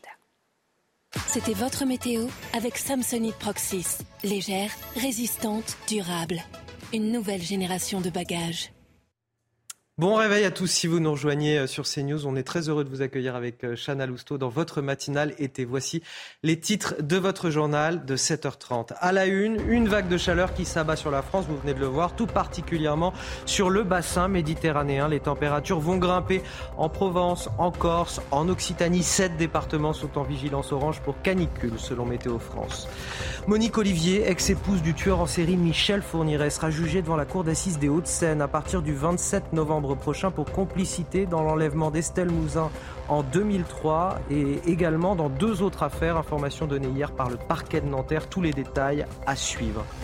Jean-Luc Mélenchon qui qualifie le, CRIF d'extrême droite et suscite la polémique. Son tweet a, a, déclenché une fois de plus l'ire de la classe politique et ce jusqu'au sein de la NUPES. On en parlera avec Jérôme Béglé dans ce journal à l'occasion de l'édito politique. Et puis à Béziers pour euh, lutter contre les déjections canines dans le centre-ville. Votre chien devra désormais posséder un passeport génétique. Vous allez devoir fournir son ADN à la ville qui pourra ensuite retrouver votre animal et vous sanctionner d'une amende en cas d'incivilité. Mesure mise en place par le maire Robert Ménard. On commence donc avec ces sept départements en vigilance orange à la canicule ce matin. Le dôme de chaleur dont on vous parlait hier s'est bien posé sur le, le sud de la France, littéralement. Oui, les températures euh, devraient dépasser les 40 degrés en Provence, en Corse et en Occitanie et ça devrait continuer demain. Reportage dans les Alpes-Maritimes et en Corse avec Maureen Vidal.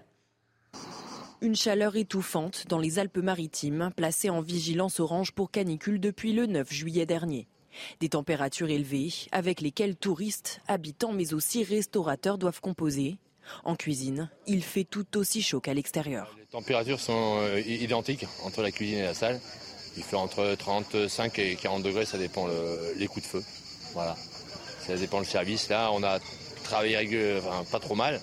Donc euh, ils ont eu un gros coup de feu avec les moules, tous les, tous les feux sont ouverts. C'est très très dur pour eux et pour nous, pour la salle également. Même schéma en Corse, placé en alerte canicule depuis le 8 juillet. Le thermomètre affiche 32 degrés dans le centre-ville de Bastia et devrait atteindre les 40 degrés aujourd'hui. Des températures qui obligent les habitants à rester chez eux volets fermés ou à se rafraîchir dans l'eau toute la journée. Six nouveaux départements passent en vigilance orange canicule aujourd'hui. La Haute-Corse, la Corse du Sud, le Var, les Alpes de Haute-Provence, le Vaucluse et les Pyrénées-Orientales. Les maires du département du Loiret qui sonnent l'alerte sur les déserts médicaux, ils annoncent porter plainte cette semaine contre l'État pour non-assistance à personne en danger, Chana. Alors il y a peu de chances que cela aboutisse, mais le symbole est là. Je vous propose d'écouter Pauline Martin, la présidente de l'Association des maires du Loiret.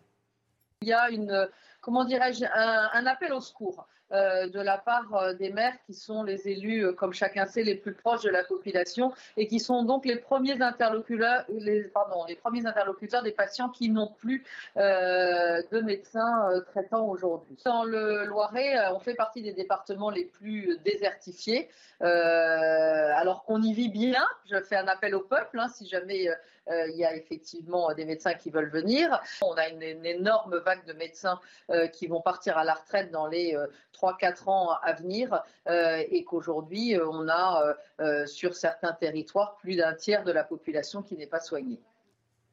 20 ans après les faits, Monique Olivier sera jugée en novembre prochain pour la disparition d'Estelle Mouzin. L'ex-épouse du tueur en série Michel Fourniret va comparaître pour complicité dans l'enlèvement de la jeune fille en 2003. Elle sera également jugée pour l'enlèvement, le meurtre et le viol de deux autres jeunes femmes dans les années 90. Son procès devrait durer trois semaines. Sarah Varny.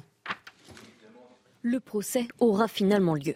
L'ex-femme de l'ogre des Ardennes, Monique Olivier, est mise en examen pour complicité dans l'enlèvement d'Estelle Mouzin en 2003 et dans l'enlèvement, le meurtre et le viol de Marie-Angèle Domès en 1988 et de Johanna Parish en 1990.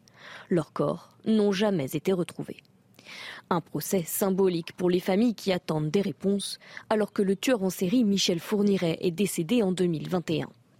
Avant sa mort, Monique Olivier avait commencé à livrer des informations à la justice. Elle est la seule personne mise en cause dans ces trois dossiers. Monique Olivier a déjà été condamnée à la réclusion à perpétuité pour complicité de quatre meurtres et d'un viol en réunion commis par son ex-époux, puis à 20 ans de réclusion pour complicité dans un cinquième meurtre également commis par le tueur.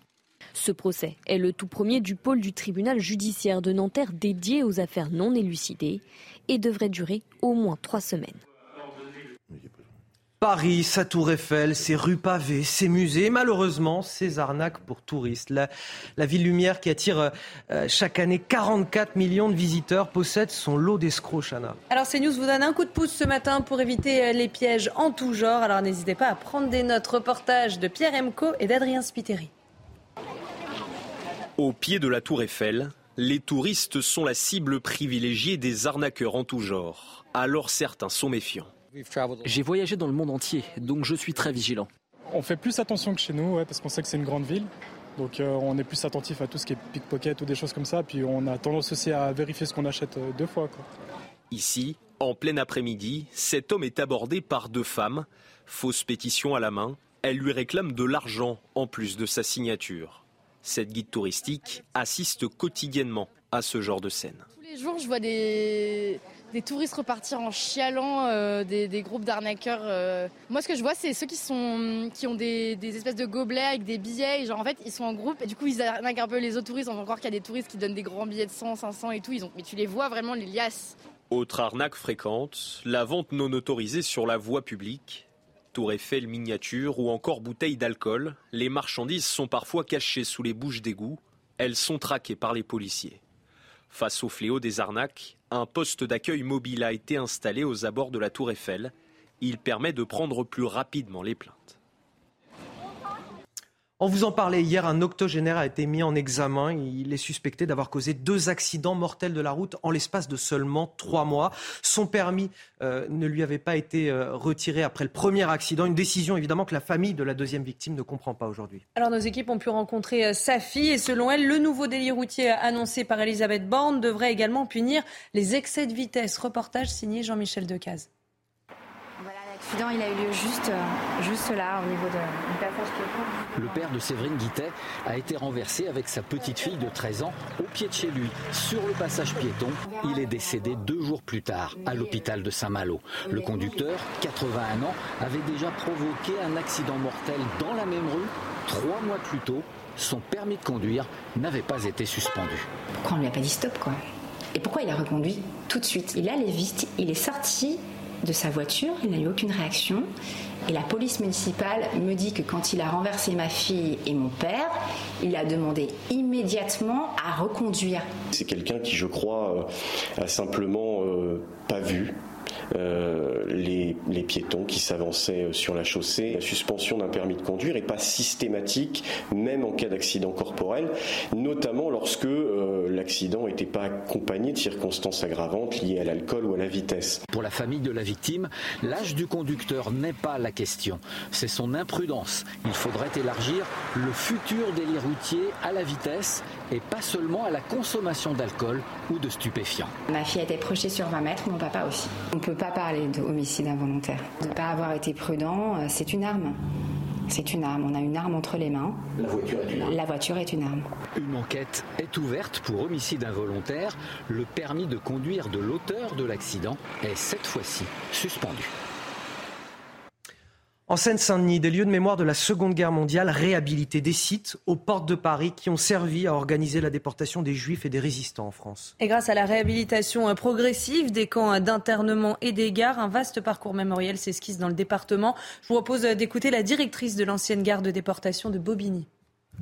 L'idée d'un site comme celui-là, c'est aussi de redonner sa place au processus de la déportation et à cette première violence qui leur a été faite euh, et de pouvoir euh, un peu élaborer sur ce sujet-là en particulier et, euh, pas avoir l'impression que les gens se sont retrouvés à, Auschwitz et on ne sait pas comment. Il y a un gros travail à faire avec les scolaires, notamment parce qu'il y a un nouveau plan de lutte qui vient de passer contre l'antisémitisme et qui inscrit dans les textes que à partir d'aujourd'hui, tous les, tous les scolaires en France doivent avoir visité au moins un lieu de mémoire dans leur parcours.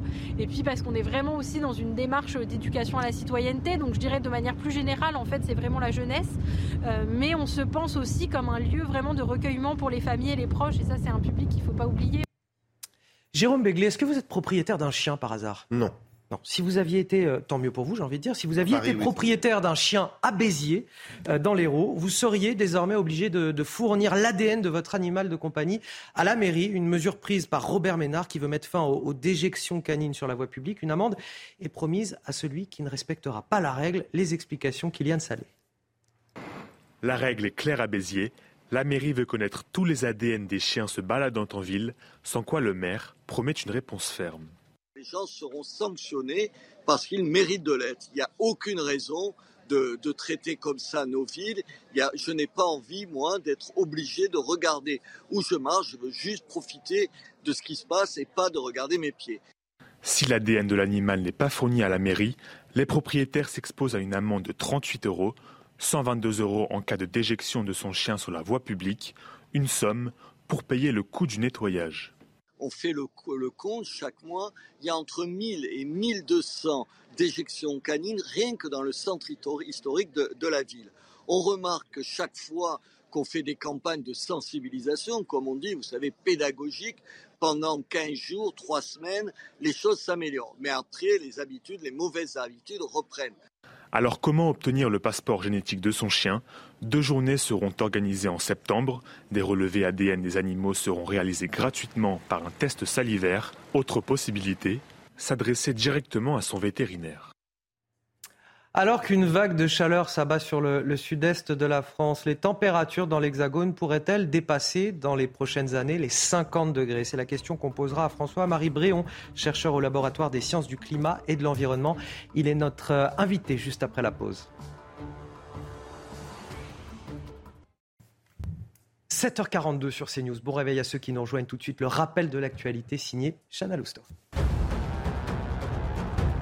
Elisabeth Borne maintenue à Matignon. Selon nos informations, Emmanuel Macron a tranché par souci de stabilité. Sa décision était très attendue et selon l'Elysée, l'objectif des 100 jours a été tenu. Avec sa première ministre, le chef de l'État veut poursuivre le travail de fond engagé depuis sa réélection. En revanche, un remaniement n'est pas exclu. Emmanuel Macron doit prendre la parole avant la fin de la semaine. Le projet de loi d'urgence destiné à accélérer la réparation des dégâts des émeutes arrive aujourd'hui à l'Assemblée nationale et au Sénat. Ce texte autorise le gouvernement, entre autres, à déclencher immédiatement euh, des travaux dès le dépôt de la demande, une mesure qui permet de gagner de précieuses semaines. Je rappelle que pendant les émeutes, 700 bâtiments ont été dégradés et une cinquantaine complètement détruits.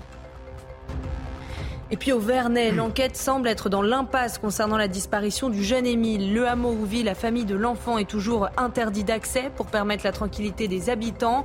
Malgré un travail minutieux des enquêteurs, à ce jour, toujours aucun indice sérieux ne permet d'expliquer ce qui s'est passé.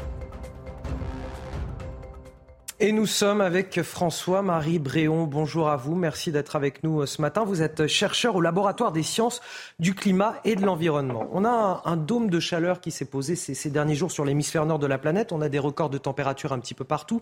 Ce dimanche, on a observé dans, la vallée de la mort en Californie euh, jusqu'à 53 degrés, plus de 53 degrés. Plus proche de nous encore, on a la Sardaigne où on annonce euh, dans la journée jusqu'à 48 degrés.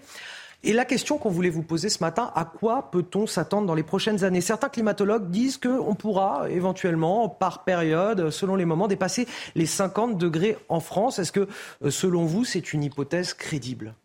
Alors, euh, toute petite correction sur ce que vous avez dit. Là, vous avez dit il y a un dôme de chaleur sur l'hémisphère nord. Euh, il y a un dôme de chaleur sur certaines portions de l'hémisphère nord. Hein.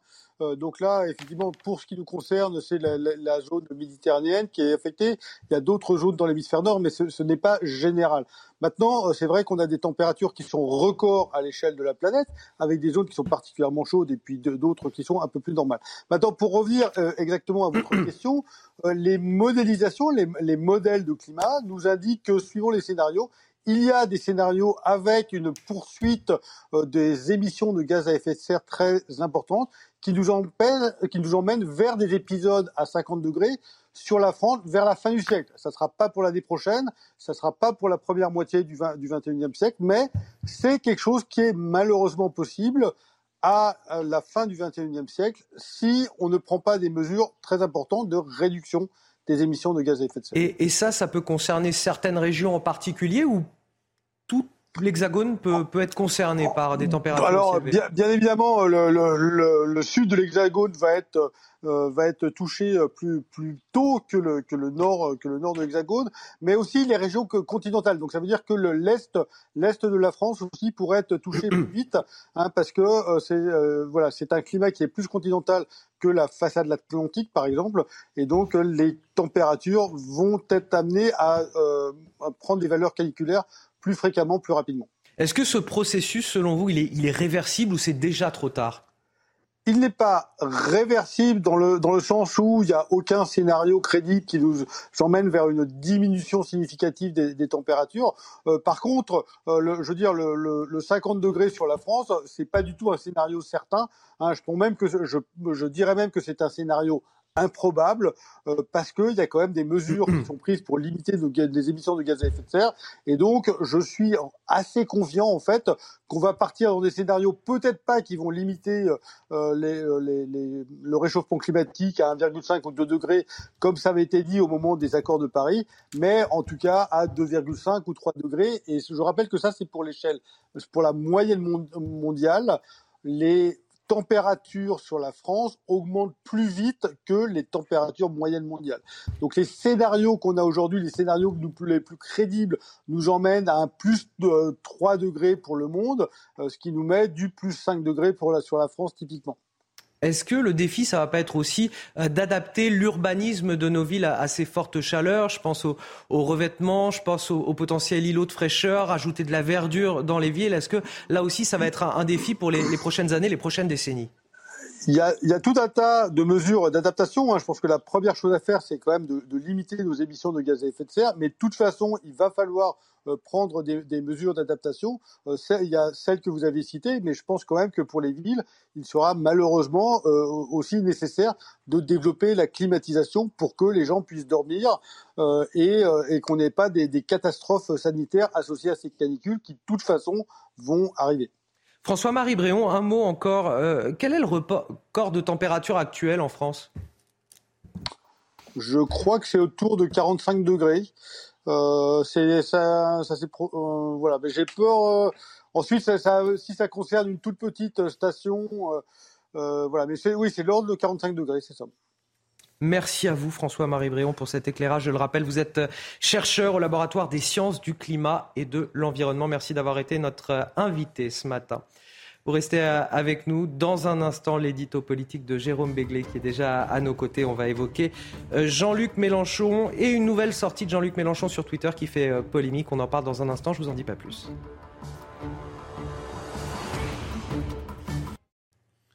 7h51, la matinale était avec Chana Lousteau et Jérôme Béglé sur ce plateau pour l'édito politique. Jérôme Béglé, une fois encore, Jean-Luc Mélenchon sème la zizanie parmi les siens. Ses propos qui assimilent le, le à l'extrême droite ne passent pas. Il a fallu un tweet, Anthony, pour allumer une guerre des gauches qui n'a jamais vraiment été éteinte depuis un an. Il faut dire que les mots employés par Jean-Luc Mélenchon sont particulièrement lourds de sens. Je le cite. Le président du CRIF utilise la cérémonie à la mémoire des victimes de la rafle des Juifs par la police française pour me prendre à partie. Abject, l'extrême droite n'a plus de limite.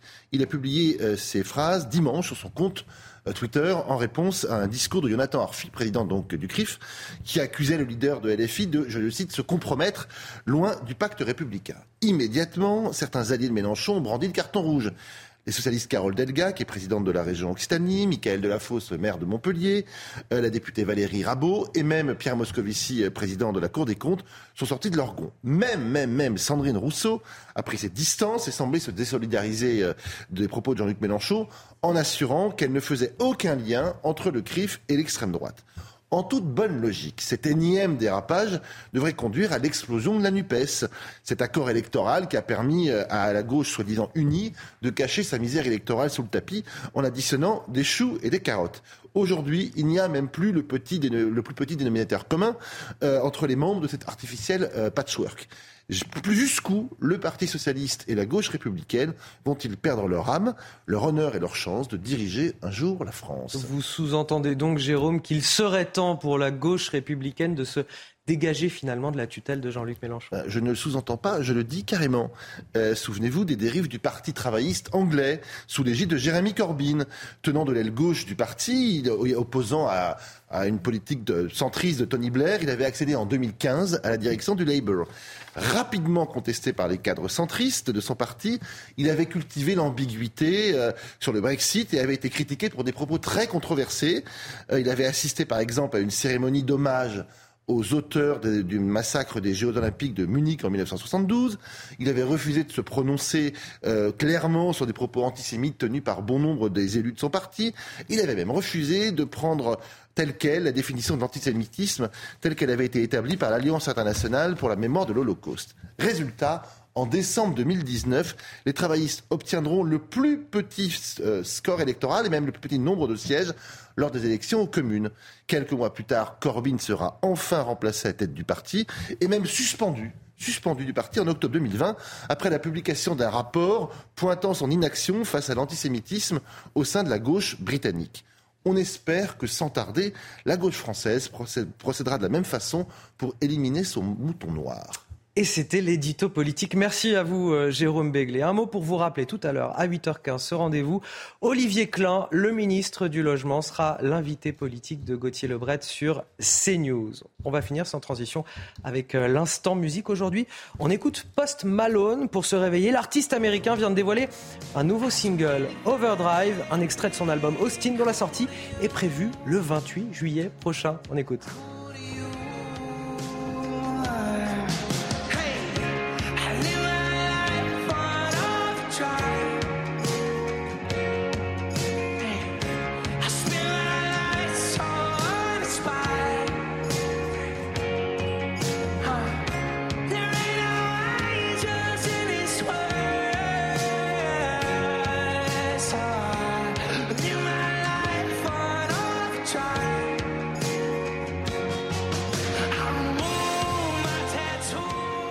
Votre météo avec Samsonite Proxys. Légère, résistante, durable.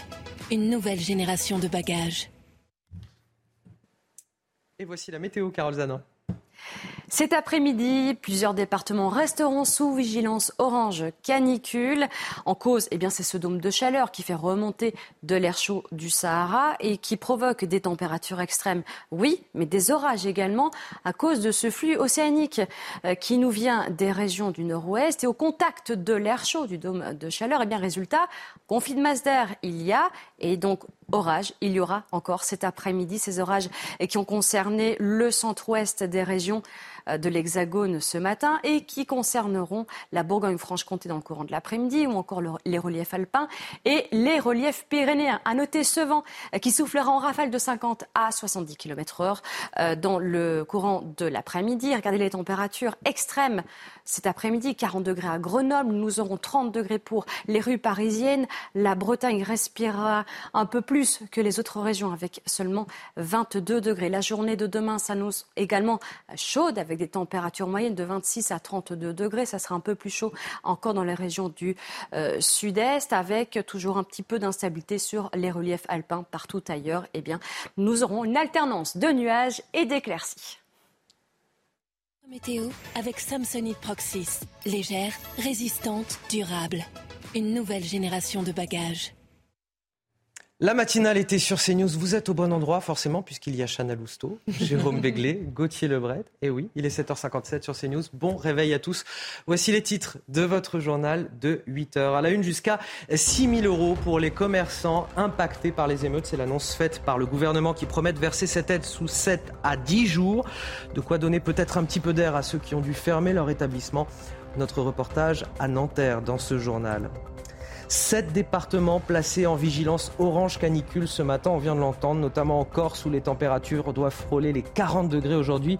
L'île est en alerte depuis le 8 juillet dernier. Nous serons sur place avec notre correspondante Christina Luzzi dans ce journal.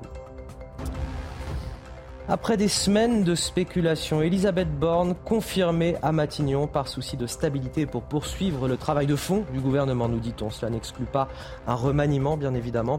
Le chef de l'État doit prendre la parole d'ici la fin de semaine. Toutes les explications à suivre avec Gauthier Lebret, bien sûr. Et enfin, les images de Kylian Mbappé de retour à, à l'entraînement avec les internationaux du Paris Saint-Germain. On en parle évidemment tout à l'heure dans le JT Sport. Le gouvernement annonce une nouvelle aide pour les commerçants touchés pendant les émeutes. Cette aide financière exceptionnelle d'un montant maximum de 6 000 euros en, fonction du nombre de jours de fermeture. Chana Percy formule une promesse. Oui, à partir du moment où vous avez fait votre demande, l'aide sera versée sous 7 à 10 jours et ce n'est pas négligeable puisque beaucoup de commerçants euh, doivent avancer eux-mêmes les frais des assurances. Illustration à Nanterre avec Laurent Sélarié, Pierre Emco, Marine Sabourin et Maureen Vidal. Des années de travail parties en fumée en quelques secondes. Le 29 juin au soir, après la marche blanche pour Naël, la terrasse de ce restaurant est entièrement ravagée par les flammes. Meda, propriétaire depuis 2009 de ce restaurant, découvre le lendemain l'ampleur des dégâts, qui se chiffrent à plusieurs dizaines de milliers d'euros. 40 000, rien que pour le Barnum, autrefois installé à l'entrée. On voit bien qu'ils ont essayé de casser les vitres. Ils ont essayé de défoncer la, la façade aussi vitrée, vitrée. Il y a des impacts sur les vitres. Heureusement qu'ils n'ont pas réussi de, rentrer en fait, mais ils ont défoncé toute la tout le système de, de, fermeture en fait. Le gouvernement vient d'annoncer la mise en place d'une aide financière pouvant aller jusqu'à 6 000 euros en fonction du nombre de jours de fermeture, à demander avant le 31 août. Une mesure simple sur le papier, mais qui s'ajoute à des démarches déjà compliquées. Chaque fois, j'envoie, il manque un document, soit le sinistre, soit les photos. Euh, et chaque fois, je, renouvelle la demande et j'envoie. Outre l'aspect financier, MEDA demande à l'État davantage de policiers sur place et espère le soutien des habitants du quartier. Actualité politique également. Il a hésité, il a tergiversé. Finalement, il a tranché. Selon nos informations, Emmanuel Macron a décidé de maintenir Elisabeth Borne à Matignon. On en parle évidemment avec vous, Gauthier Lebret. Tout ça pour ça, j'ai envie de dire. Et oui, tout cela pour ça, Anthony. Tant de papiers, de presse écrits pour euh, nous dire qu'Elisabeth Borne allait partir et pour nous faire la liste de ses potentiels successeurs. Elisabeth Borne sauve donc euh, sa place euh, à Matignon. Plus de 6 Français sur 10 voulaient la voir euh, quitter pourtant ses fonctions. Mais une nouvelle fois, Emmanuel Macron résiste à l'opinion publique. Elle a depuis hier un nouveau directeur de cabinet en remplacement d'Aurélien Rousseau, qu'on dit lessivé par une année dans l'enfer de Matignon. Oubliez les multiples recadrages du président sur l'utilisation des 49.3, sur le lien qu'avait fait la Première ministre entre le maréchal Pétain et le Rassemblement national, et même dernier euh, désaveu en date sur euh, Papendiaï lors du dernier Conseil des ministres. Alors il pourrait y avoir des ajustements, il va y avoir des ajustements avant euh, la fin de la semaine, un remaniement donc à minima avec plusieurs ministres en danger, Papendiaï, le ministre de l'Éducation nationale bien sûr, François Braun, le ministre de la Santé, ou encore Marlène Schiappa. Mais la Première ministre reste en place par souci de, de stabilité, nous dit-on, et pour poursuivre le travail de fonds engagés par le gouvernement. Oui, alors selon l'Elysée, euh, Elisabeth Borne reste en place car, je cite, l'objectif des 100 jours a été tenu et le calme est revenu. Ah, première nouvelle. Des 100 jours a été tenu. On rappelle, Anthony, ce qu'était l'objectif des 100 jours L'apaisement. On a vécu une semaine d'émeutes XXL, mais pour l'exécutif, euh, il ne s'est euh, rien passé. Allez dire aux maires qui ont leur ville euh, saccagée, qui ont eu leur ville à feu, que l'objectif des 100 jours a été tenu. On est dans un pays, je vous rappelle, où le président de la République annule son interview du 14 juillet par crainte des émeutiers. Le président de la République qui va réunir ce soir ses ministres pour un dîner avant la trêve estivale. Pour certains d'entre eux, ça sera le dernier dîner à l'Élysée en tant que ministre. Et puis Emmanuel Macron devrait s'exprimer avant la fin de la semaine va s'exprimer avant la fin de la semaine. Et, tout ça est à suivre, bien sûr, avec euh, Gauthier Levray tout au long de nos matinales euh, cette euh, semaine. Dans le reste de l'actualité, évidemment, ces sept départements placés en vigilance orange canicule ce matin. Parmi eux, les départements de la Corse, en alerte déjà depuis le 8 juillet dernier, Chana. Oui, mais cette semaine, les températures devraient encore augmenter. Déjà près de 40 degrés sont prévus euh, aujourd'hui et selon les prévisions saisonnières, l'été s'annonce plus chaud que la normale. Alors vous allez voir que les touristes n'ont pas d'autre choix que de s'adapter. Reportage de Christine Alouzi avec le récit de Yael Benamou. Le thermomètre affiche 32 degrés dans le centre-ville de Bastia en Haute-Corse. La chaleur étouffante oblige les habitants à laisser leurs volets fermés et à se calfeutrer chez eux. Les rues sont désertes. Depuis le 8 juillet, la Corse est en alerte canicule. Cette chaleur étouffante est de plus en plus pénible à supporter pour les habitants comme pour les touristes. Je préfère venir à la plage euh, le plus tardivement et je reste souvent à la clim à la maison et j'ai pas du tout envie de sortir mais bon, des fois je suis un peu obligée quand même. Ça fait deux ans euh, où on souffre énormément de la chaleur. Il y a, le réchauffement climatique fait que euh, les, moments de canicule sont de, plus en plus longs et de plus en plus répétitifs. Antoine Joseph est serveur saisonnier. Il n'a pas d'autre choix que de travailler sous un soleil de plomb. On voit la brume au loin, cette brume de chaleur. on a ça toute la journée et à force de faire les allers-retours, c'est vrai que c'est assez pesant. La situation est préoccupante. La canicule va encore se poursuivre dans les prochains jours avec des pics à 40 degrés par endroit. À partir d'aujourd'hui, la Corse est placée en vigilance orange par les services de Météo France. En Grèce, des incendies de forêt se sont déclarés à plusieurs dizaines de kilomètres d'Athènes, notamment à Kouvaras, où un homme soupçonné d'avoir déclenché ces feux a été arrêté par la police. Et à l'ouest de la capitale, 1200 enfants en colonie de vacances ont été euh, évacués près de la station balnéaire de Loutraki. Un centre équestre a également été euh, vidé et les sapeurs-pompiers déplorent euh, des incendies difficiles attisés par des vents forts allant de 50 à 60 km heure. On revient en France, on va prendre la direction du, Vernet dans les Alpes de Haute-Provence, où l'enquête semble être dans l'impasse concernant la disparition du jeune Émile. Le hameau où vit la famille de l'enfant est toujours interdit d'accès pour permettre la tranquillité, la tranquillité des habitants. Et malgré un travail minutieux des enquêteurs, à ce jour, toujours aucun indice sérieux n'a été décelé. Les informations de notre envoyé spécial sur place, Stéphanie Rouquet. Le maire François Balic a reconduit l'arrêté qui interdit l'accès et la circulation au hameau à toute personne étrangère au Haut-Vernay. Un arrêté reconduit jusqu'à la fin du mois. Le maire veut en fait préserver la quiétude et l'intimité de la famille du petit Émile, une famille encore présente dans la maison des grands-parents. Le maire François Balic veut également que le village retrouve sa sérénité. Il a peur que cette disparition attire les touristes malveillants, comme il les nomme. Sachez que les habitants du village ont repris habitudes. Ils se retrouvent au café, discutent du temps, de leurs activités et bien sûr aussi de la disparition du petit garçon. Impossible de l'oublier. Je vous rappelle que pour l'heure, le procureur nous a indiqué qu'aucune piste n'est privilégiée. Les enquêteurs ne disposent encore d'aucun indice. Dans le reste de l'actualité, si l'on a posé un, un, macaron blanc sur les voitures des seniors, c'est ce qu'a mis en place une association qui milite euh, pour cela depuis six ans afin de tranquilliser finalement les, les, aînés sur les routes Alors très concrètement, vous savez, il s'agit euh, du disque autocollant, un peu comme les apprentis euh, automobilistes, le A rouge, sauf que là, il s'agit euh, d'un S. L'idée, c'est de, de, parvenir et de prévenir pardon, les autres automobilistes pour qu'ils soient plus prudents. Reportage de Yael Benamou et de Jules Bedeau. Bah, je fais des, des petits parcours hein, maintenant. Hein. Vous faites plus de grandes distances Non. À 85 ans, Colette Soyer conduit toujours. Depuis près de 5 ans, elle a posé à l'arrière de sa voiture un macaron S pour senior où l'on peut lire Votre aîné au volant. Les gens euh, savent que c'est une personne âgée qui conduit, donc ils sont, euh, ils sont plus, eux, ils sont plus prudents vis-à-vis -vis de moi. Un macaron qui la rassure et l'engage aussi.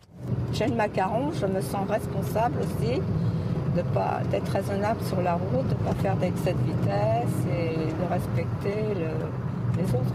Certains s'interrogent sur les capacités de conduite des seniors. C'est pour préserver leur autonomie que cette association qui promeut la vignette a été créée.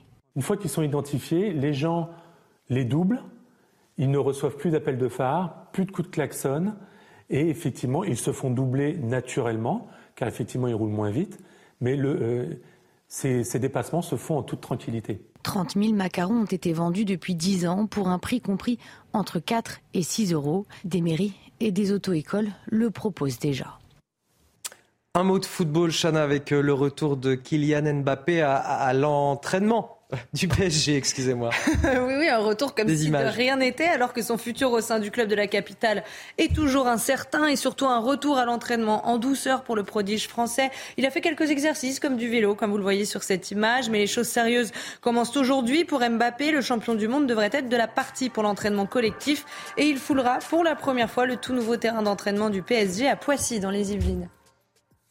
Allez, on finit avec cette euh, information sur l'industrie musicale américaine. Taylor Swift devient l'artiste féminine ayant euh, le plus d'albums numéro 1 euh, dans les ventes, un record qu'elle doit à son dernier opus, une version réenregistrée de son troisième album, Speak Now. Et la superstar détrône ainsi Barbara Streisand. Au total, la chanteuse de 33 ans a placé 12 albums en tête du Billboard. Taylor Swift qui a l'habitude des records. En octobre de l'année dernière, après la sortie de son album Midnight, elle était parvenue à placer toutes ses chansons aux 10 premières places du top 100. Et, et j'apprends que Shana a écouté Taylor Swift ce matin avant de, de venir euh, en matinale. Et, et, ça, l'a mise en forme parce qu'elle fait des chansons quand même très sympas, Taylor Swift. Allez, on va marquer une courte pause. Dans un instant, on revient avec l'interview politique de Gauthier Lebret à 8h15. Vous recevez Gauthier, le ministre du Logement, Olivier Klein. A tout de suite. 8h13 sur CNews. Avant de retrouver Gauthier Lebret et son invité, le ministre du Logement, Olivier Klein, tout de suite, le rappel de l'actualité signé Chana Lousteau. 20 ans après les faits, Monique Olivier sera jugée en novembre prochain pour la disparition d'Estelle Mouzin. L'ex-épouse du tueur en série Michel Fourniret va comparaître pour complicité dans l'enlèvement de la jeune fille en 2003. Elle sera également jugée pour l'enlèvement, le meurtre et le viol de deux autres jeunes femmes dans les années 90. Son procès devrait durer trois semaines. Au Vernet, l'enquête semble être dans l'impasse concernant la disparition du jeune Émile. Le hameau où vit la famille de l'enfant est toujours interdit d'accès pour permettre la tranquillité des habitants et malgré un travail minutieux des enquêteurs, à ce jour, toujours aucun indice sérieux ne permet d'expliquer ce qui s'est passé. Et puis l'accord sur l'exportation des céréales ukrainiennes a expiré hier soir. Il garantissait depuis un an l'exportation sécurisée de ces céréales via la mer Noire. La Russie a refusé de prolonger cet accord signé avec l'Ukraine sous l'égide des Nations Unies et de la Turquie. Moscou dénonce les entraves au commerce des produits agricoles russes. Et place désormais à l'interview politique de Gauthier Lebret. Bonjour Monsieur le Ministre. Bonjour. On va évidemment aller sur euh, vos sujets que sont le logement et la ville, mais l'actualité c'est qu'Elisabeth Borne reste à Matignon. Six Français sur dix voulaient pourtant son départ. Emmanuel Macron a fait le choix de ne pas les écouter. Emmanuel Macron est responsable de ses choix. Il a fait le choix de maintenir la, Première ministre. Et, pour ma part, je m'en réjouis, bien évidemment. Il n'y a pas eu d'apaisement, il n'y aura pas de remaniement d'ampleur, on parle d'ajustement. Ça veut dire qu'il ne s'est rien passé ces dernières semaines, ces derniers mois en France? Écoutez, le gouvernement a travaillé ces derniers mois et ces dernières semaines comme il a travaillé depuis le début de ce quinquennat et dans le quinquennat précédent. Donc euh, il faut euh, tenir compte de ce qui s'est passé, tenir compte euh, des événements, mais je peux vous assurer que sur tous nos sujets, l'ensemble du gouvernement travaille, travaille sur la question du logement, la question de l'emploi, la question de la sécurité, bien évidemment, et tous ces sujets sont, sont sur la table. La question de la transition écologique, qui est un sujet majeur, c'est le sujet, on le voit aujourd'hui avec les pics de chaleur que, l'on connaît. Sur tous ces sujets, le gouvernement a travaillé d'arrache-pied depuis de nombreux mois. Pour expliquer le maintien d'Elisabeth Borne à Matignon, l'Élysée hier a expliqué que l'objectif des 100 jours a été tenu et le calme est revenu. L'objectif des 100 jours, Monsieur le Ministre, c'était l'apaisement. Est-ce qu'après la semaine d'émeutes qu'on a connue, on peut dire que l'objectif des 100 jours a été tenu? Écoutez, l'objectif du gouvernement dans ce moment dramatique a été le retour au calme et le retour à l'ordre. Pour ma part, j'ai le sentiment qu'on a obtenu, dans un temps le plus rapide possible, euh, ce retour au calme, ce retour à l'ordre. Bien évidemment, il va falloir comprendre, comprendre ce qui s'est passé. C'est les huit chantiers que le président de la République a lancé euh, à l'issue de, ces événements. Tous les ministres sont concernés par ces chantiers, euh, que ce soit celui de, la parentalité, celui de la tranquillité, de la sécurité. Et, donc on va continuer à travailler sur les huit chantiers que le président de la République a déterminés. Et dans ces 100 jours, vous l'avez vu, la Première ministre a présenté en Conseil des ministres le travail qui a été mené par l'ensemble du gouvernement sur ces 100 jours sur des sujets extrêmement vastes. Euh, en ce moment même, euh, il y a la loi sur la justice qui passe euh, à l'Assemblée nationale. Évidemment, il y a le projet de loi sur la reconstruction parce que ces émeutes ont eu des effets très négatifs sur beaucoup d'équipements publics et il faut accompagner les maires pour reconstruire plus vite. Oui, il s'est passé des choses, mais heureusement qu'il s'est passé des choses. Et puis, il y a eu ce drame. Mais pendant ce drame, je crois que le gouvernement a montré sa capacité à travailler, à tenir bon et à retrouver euh, le calme le plus rapidement possible. Mais pour autant, peut-on dire qu'on est dans une France apaisée aujourd'hui? Mais la France n'est jamais un, pays apaisé. C'était l'objectif des 100 jours, l'apaisement.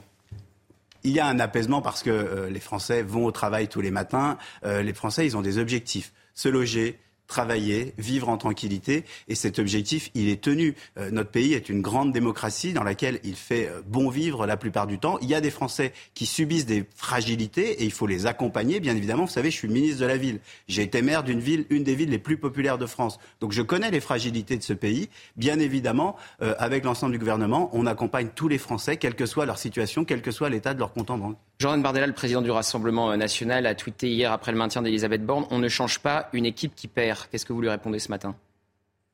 Ces petites phrases n'ont aucun sens. Le gouvernement agit agit sur de nombreux sujets. Vous savez, euh, euh, la question énergétique, la, planification euh, écologique que la Première ministre a présentée et qu'on a présentée chacun dans nos domaines, le logement, les transports, la, biodiversité ces dernières semaines, sont des, chantiers extrêmement importants. On le vit tous les jours, ce réchauffement climatique. Quand on va investir pour tenir nos engagements de baisse d'émissions de gaz à effet de serre, on travaille. On n'est pas du tout en train de perdre, on est en train de gagner, on est en train de gagner de nombreuses batailles. Le président de la République doit s'exprimer avant la fin de la semaine. Que va-t-il dire aux Français? Que peut-il dire aux Français? Et c'est la responsabilité du président de la République, ce qu'il va dire. Il a choisi euh, de maintenir la première ministre. Maintenant, euh, le gouvernement continue à travailler euh, et, je lui laisse évidemment le soin de vous dire ce qu'il va dire. Des ajustements, vous le savez, sont possibles au gouvernement avant la fin de la semaine. Est-ce que vous serez encore ministre la semaine prochaine, monsieur le ministre? Et ça, c'est le travail du président de la République et de la première ministre. Laissons-les travailler. En tout cas, moi, aujourd'hui, je travaille comme demain et c'est le cas de l'ensemble du gouvernement. Je vous pose une dernière question sur l'apaisement et après, je vous promets, on va sur, euh, sur vos sujets. Est-ce que vous comprenez qu'on peut parler de déconnexion totale quand on dit que l'objectif des 100 jours a été tenu, quand on se place du point de vue des maires dont la ville a été attaquée, quand on pense aux 700 bâtiments qui ont été dégradés pendant les émeutes? Au contraire. Au contraire, moi qui étais au contact des maires pendant cette période, moi qui suis au contact des maires en permanence, vous savez, j'ai été dans des villes extrêmement touchées, j'étais à Persan, j'étais à Garges avec la Première ministre. On a vu des maires qui n'étaient évidemment très triste, parce que quand on s'attaque à des équipements publics, on a besoin de comprendre, mais on a surtout besoin de reconstruire. J'étais à la réunion du président de la République avec, et le, gouvernement avec l'ensemble des maires. Il y a eu beaucoup d'écoute, il y a eu beaucoup de dialogue, et oui, avec la loi sur la reconstruction, on est à l'écoute des maires. Les maires, ils sont au travail, vous savez, c'est vraiment le cœur de notre démocratie, les élus locaux. Moi qui en étais un, je sais à quel point c'est important. On est au contact direct avec nos populations, on travaille, on les écoute. Et le gouvernement est très proche euh, des élus locaux, des maires. On est de nombreux maires ou d'anciens maires, bien évidemment, dans ce gouvernement. Et on fait très attention à nos anciens collègues. On va sur vos sujets, monsieur le ministre du Logement et de la Ville. Y a-t-il un lien entre les émeutes et le manque d'investissement dans certains quartiers? Non.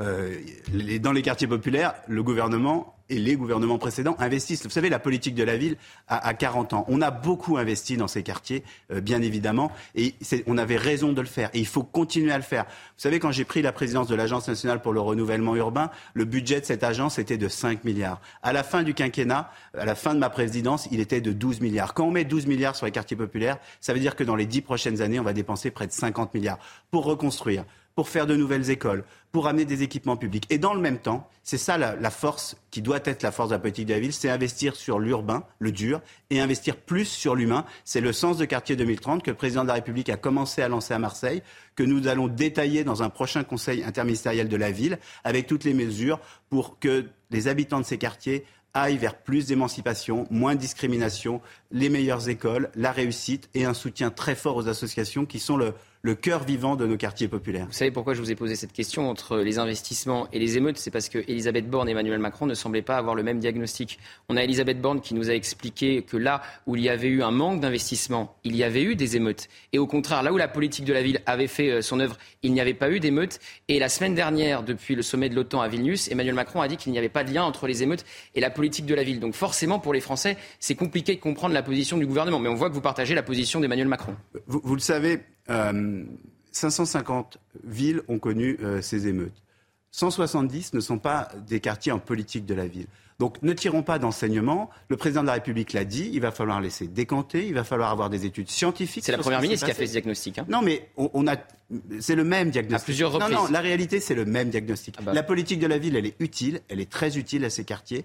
La difficulté, c'est que dans ces quartiers, souvent, quand on va mieux, on le quitte. Nous, notre enjeu, c'est faire que dans ces quartiers populaires, et c'est bien d'être un quartier populaire, c'est une chance pour la République, eh bien, les habitants de ces quartiers populaires aient envie d'y rester. Moi, c'est la politique que je mène, que je souhaite mener, que j'ai menée comme maire de Clichy-sous-Bois et que je souhaite mener euh, comme ministre de la ville, c'est-à-dire donner envie aux habitants de ces quartiers parce qu'ils s'y sentent bien, parce qu'ils s'y sentent en sécurité, parce qu'ils ont le sentiment, à juste titre, que cette école est une école de qualité, qu'ils vont y rester pour élever leurs enfants. Le projet de loi d'urgence pour reconstruire les 700 bâtiments euh, impactés arrive euh, aujourd'hui euh, à l'Assemblée, les 700 bâtiments impactés par les émeutes. L'objectif, c'est de tout reconstruire le plus vite possible oui, il faut aider les maires à reconstruire vite. Aujourd'hui, vous le savez, il y a des règles d'urbanisme. Donc, cette loi d'urgence par ordonnance va permettre aux maires, s'ils reconstruisent à l'identique, même s'ils ont changé leur plan local de l'urbanisme entre le moment où ils ont construit le bâtiment et aujourd'hui, eh bien, de reconstruire en gagnant deux à trois fois de temps. Là où il fallait trois mois d'instruction, il faudra un mois. Euh, c'est extrêmement important. Et puis il y aura euh, des aides financières parfois, lorsque c'est nécessaire, pour accompagner cette reconstruction. Il y a déjà 20 millions d'euros qui ont été annoncés pour remettre en place la vidéoprotection euh, à travers un dispositif d'aide à la protection de la délinquance, le FIPD. Et puis il y aura d'autres aides si c'est nécessaire il y a aussi des aides sur les marchés publics. Vous savez, il faut accélérer euh, euh, dans un moment aussi urgent. Il ne faut pas euh, perdre de temps parce qu'on a besoin de retrouver son école le plus vite possible, sa médiathèque. Et c'est ce qu'on va faire avec cette loi d'urgence. Reconstruire vite, reconstruire avec l'argent des Français. C'est le, le, sens de, de, de l'argent public et il vient euh, des Mais Français. Est-ce aux Français de payer pour les casseurs, Monsieur le Ministre? Mais est-ce aux Français de payer pour les casseurs? C'est à tout le monde de payer. La solidarité nationale, elle existe fort heureusement. Euh, il y a des assurances. Est-ce qu'il faut être solidaire des casseurs? On n'est pas solidaire des casseurs, on est solidaire de ceux qui ont besoin de ces équipements publics. Je peux vous assurer euh, que les maires que j'ai rencontrés, ils veulent retrouver très vite une mairie pour accueillir leurs habitants. Ils veulent retrouver très vite un conservatoire pour accueillir les élèves. Et ce n'est pas de la solidarité, c'est de la solidarité pour ceux qui habitent et ceux qui habitent normalement. Et c'est l'énorme majorité des habitants des quartiers populaires. Est-ce qu'il n'y a pas un risque de perdre le consentement à l'impôt, Monsieur le ministre, qu'on demande aux, Français de payer pour des casseurs qui ravagent tout sur leur passage? Monsieur, on ne paye pas pour les casseurs, on paye pour les habitants de ces quartiers qui ont. C'est le sentiment qu'ont certains Français. Il y a moins de 1% ou 2% qui ont participé à, Il y a 6 millions de Français qui habitent dans les quartiers populaires et ils ont droit au meilleur. Bien sûr. Et ça, c'est l'action que je mène. Le droit au meilleur pour les habitants des quartiers populaires comme les, habitants de la ruralité. Et c'est le sens de la politique de la ville, c'est le sens de l'action du gouvernement, donner le meilleur. Et lorsqu'il y a des drames, parce que ce que nous en a connu est un drame, je ne l'accepte pas. Je n'accepte pas de voir euh, des bâtiments publics cassés, bien évidemment. Mais il faut redonner aux habitants de ces quartiers la capacité de retrouver le service public auquel ils ont droit. Parce que si on continue, si on n'était pas dans cette solidarité, eh bien, qu'est-ce qu'on proposerait aux habitants de ces quartiers? Le, moins bon, alors qu'ils ont droit, comme tous, au meilleur. Trouver son école à la rentrée, c'est une obligation, c'est un devoir, et nous, nous, tiendrons nos engagements et nous tiendrons ce devoir de redonner aux enfants des quartiers populaires leur école, leur belle école à la rentrée. Mais qu'est-ce que vous pensez d'un dispositif casseur-payeur? Qui casse paye, mais ça voulu par la droite et le Rassemblement national. Mais c'est pas ça la question. Aujourd'hui, vous le savez comment ça marche. Euh, il y a des, processus assurantiels, bien évidemment. Oui, il y aura des punitions. La justice va passer. Il y des, y a eu beaucoup d'interpellations. Il y a des, des, jeunes et des moins jeunes qui ont été mis en examen. La justice va passer. Il y aura des sanctions. Il y aura probablement des, sanctions financières contre les parents ou pas? Mais la question ne se pose pas à ce stade. Laissons faire la. C'est Emmanuel Macron qui a ouvert le débat. Hein. Non, mais laissons faire la justice. Oui, dans les. Dans, Et parmi Elisabeth Borne veut une amende. Absolument, mais parmi les chantiers que j'ai cités tout à l'heure, il y a celui de la parentalité que le président euh, a voulu. Nous, notre rôle, c'est d'abord d'accompagner, de responsabiliser les parents et, le cas échéant, euh, vous savez, moi j'ai été prof dans une même famille, on peut avoir des élèves très bons et, l'année d'après euh, un frère qui, qui, pose des problèmes. Donc faisons attention à, parfois à ce fausse bonne idée. Regardons, accompagnons les parents, responsabilisons et si c'est nécessaire, sanctionnons-les. Mais je crois que c'est vraiment en dernier recours. Est-ce vrai, Monsieur le Ministre, que certains étudiants d'Île-de-France devront libérer leur logement alloué par le Crous pour les Jeux Olympiques? Alors c'est une possibilité, euh, mais bien évidemment, euh, si on devait aller vers cette possibilité, les étudiants euh, ne paieraient plus leur loyer, ils seraient relogés. Vous savez, beaucoup de logements ils sont seraient relogés à chaque fois? Oui, bien évidemment, s'ils en ont besoin. L'État demanderait 3000 logements libérés au Crous. Oui, oui, mais Beaucoup de logements sont libérés pendant l'été. C'est un fait. On l'a déjà connu dans d'autres compétitions et ça s'est déjà très bien passé. Donc si, et pour ceux qui voudraient rester à Paris Et pour ceux qui voudraient rester à Paris, on leur proposera une solution alternative. À chaque fois À chaque fois. Et bien évidemment non payante. Ils auraient euh, une déduction de leur loyer. Mais la majorité, une grande partie des étudiants libèrent leur, leur logement pendant les, les, vacances scolaires et le reprennent à la rentrée. Ça fait partie des hypothèses parce que euh, les Jeux olympiques et paralympiques sont un événement majeur. Il faut loger, entre guillemets, la famille olympique pendant toute cette période. Et le Crous, mais parmi d'autres, font partie des possibilités dont on parlera d'ailleurs demain avec le président de la République lors du comité euh, interministériel olympique. La France va connaître une vague de chaleur, une vague de canicule. Vous allez mettre des dispositifs en place pour euh, loger les sans-abri pour qu'ils puissent se rafraîchir? Oui, bien sûr, ils sont déjà en place. Hein. Vous savez qu'il y avait euh, plusieurs départements en alerte orange. Là, il reste les Alpes-Maritimes. des distributions d'eau sont mises en place dans un certain nombre de sites. Des maraudes sont mises en place avec une information faite aux sans-abri en leur distribuant de l'eau, bien évidemment. Des fontaines à eau ont été mises en place. Ça fait partie des préoccupations importantes qui sont les miennes en ce moment. Faire attention parce que euh, les sans-abri sont aussi en danger euh, pendant les périodes très chaudes que pendant l'hiver. Et bien évidemment, l'ensemble des préfets, les, services euh, de l'État sont mobilisés pour soutenir les sans-abri qui risquent de souffrir très, de manière très importante de la chaleur. Alors au sujet des sans-abri, savez-vous qui a dit plus personne dans la rue avant la fin de l'année et quand? Alors, le président de la République a dit ça en 2017, mais nous y travaillons de manière extrêmement intensive. la promesse n'est pas tenue pour le moment cette promesse, elle est extrêmement difficile à tenir. Le, plan logement d'abord. alors? Le plan logement d'abord que le président de la République a lancé en 2017 a permis à 440 000 personnes de quitter la rue pour un logement. Là, je viens de lancer, après le Conseil national de la refondation, un deuxième plan logement d'abord, qui a la même ambition. Faire sortir de la rue pour avoir un toit, c'est un enjeu majeur.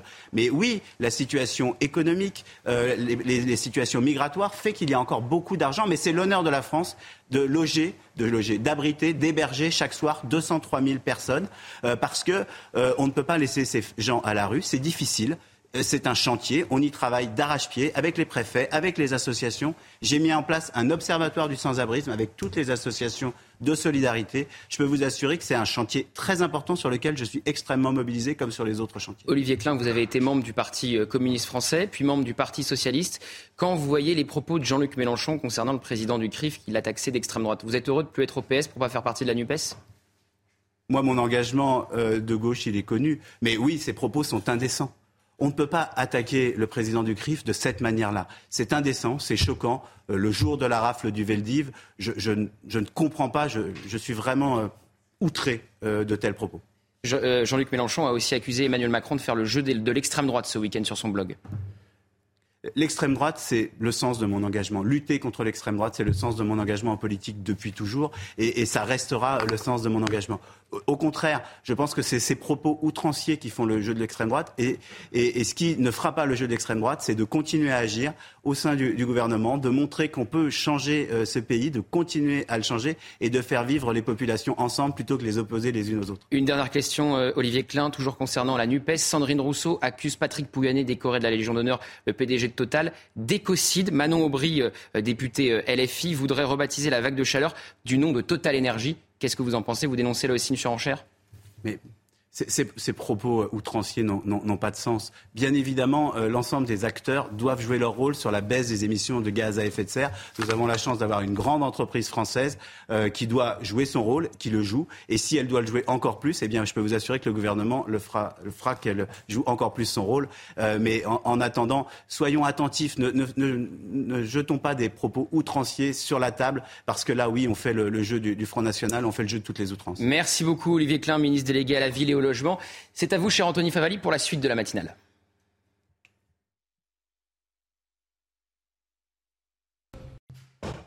Merci à vous Gauthier Lebret, merci également à votre invité Olivier Klein, le ministre du Logement. Bienvenue dans la matinale si vous nous rejoignez avec Chana Lousteau, avec Gauthier Lebret toujours, et avec Carole Zanin, puisqu'on va parler justement de ces sept départements en vigilance orange canicule ce matin, Chana. Et les températures devraient dépasser les 40 degrés en Provence, en Corse et en Occitanie, et ça devrait continuer demain. Reportage en Corse et dans les Alpes-Maritimes avec Maureen Vidal. Une chaleur étouffante dans les Alpes-Maritimes, placée en vigilance orange pour canicule depuis le 9 juillet dernier. Des températures élevées avec lesquelles touristes, habitants mais aussi restaurateurs doivent composer. En cuisine, il fait tout aussi chaud qu'à l'extérieur. Les températures sont euh, identiques entre la cuisine et la salle. Il fait entre 35 et 40 degrés, ça dépend les coups de feu. Voilà.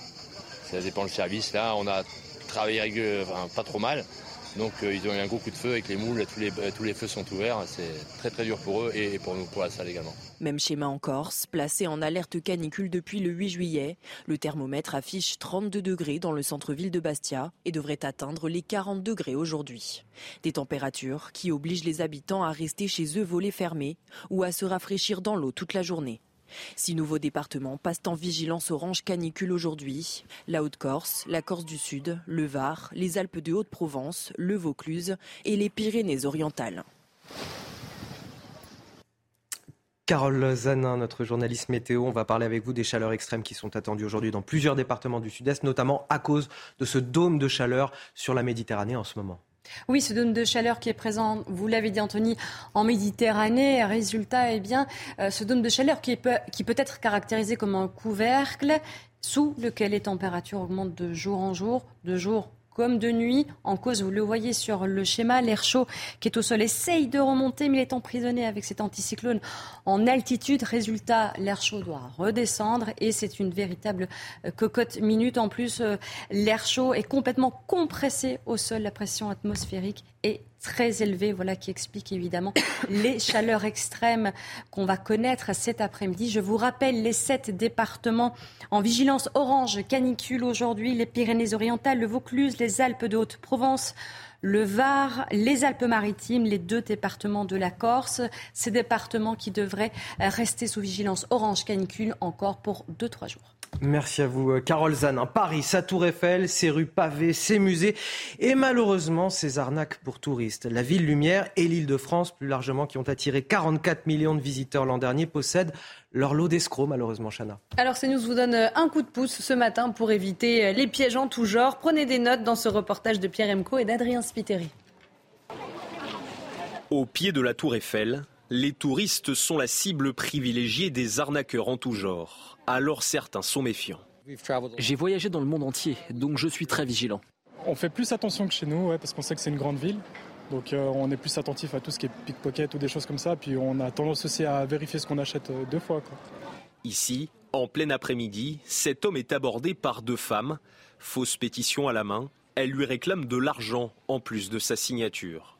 Cette guide touristique assiste quotidiennement à ce genre de scène. Tous les jours, je vois des, touristes repartir en chialant, euh, des, groupes d'arnaqueurs. Euh. Moi, ce que je vois, c'est ceux qui, sont, qui ont des, espèces de gobelets avec des billets. genre, en fait, ils sont en groupe et du coup, ils arnaquent un peu les autres touristes. On va voir qu'il y a des touristes qui donnent des grands billets de 100, 500 et tout. Ils ont, mais tu les vois vraiment, les liasses.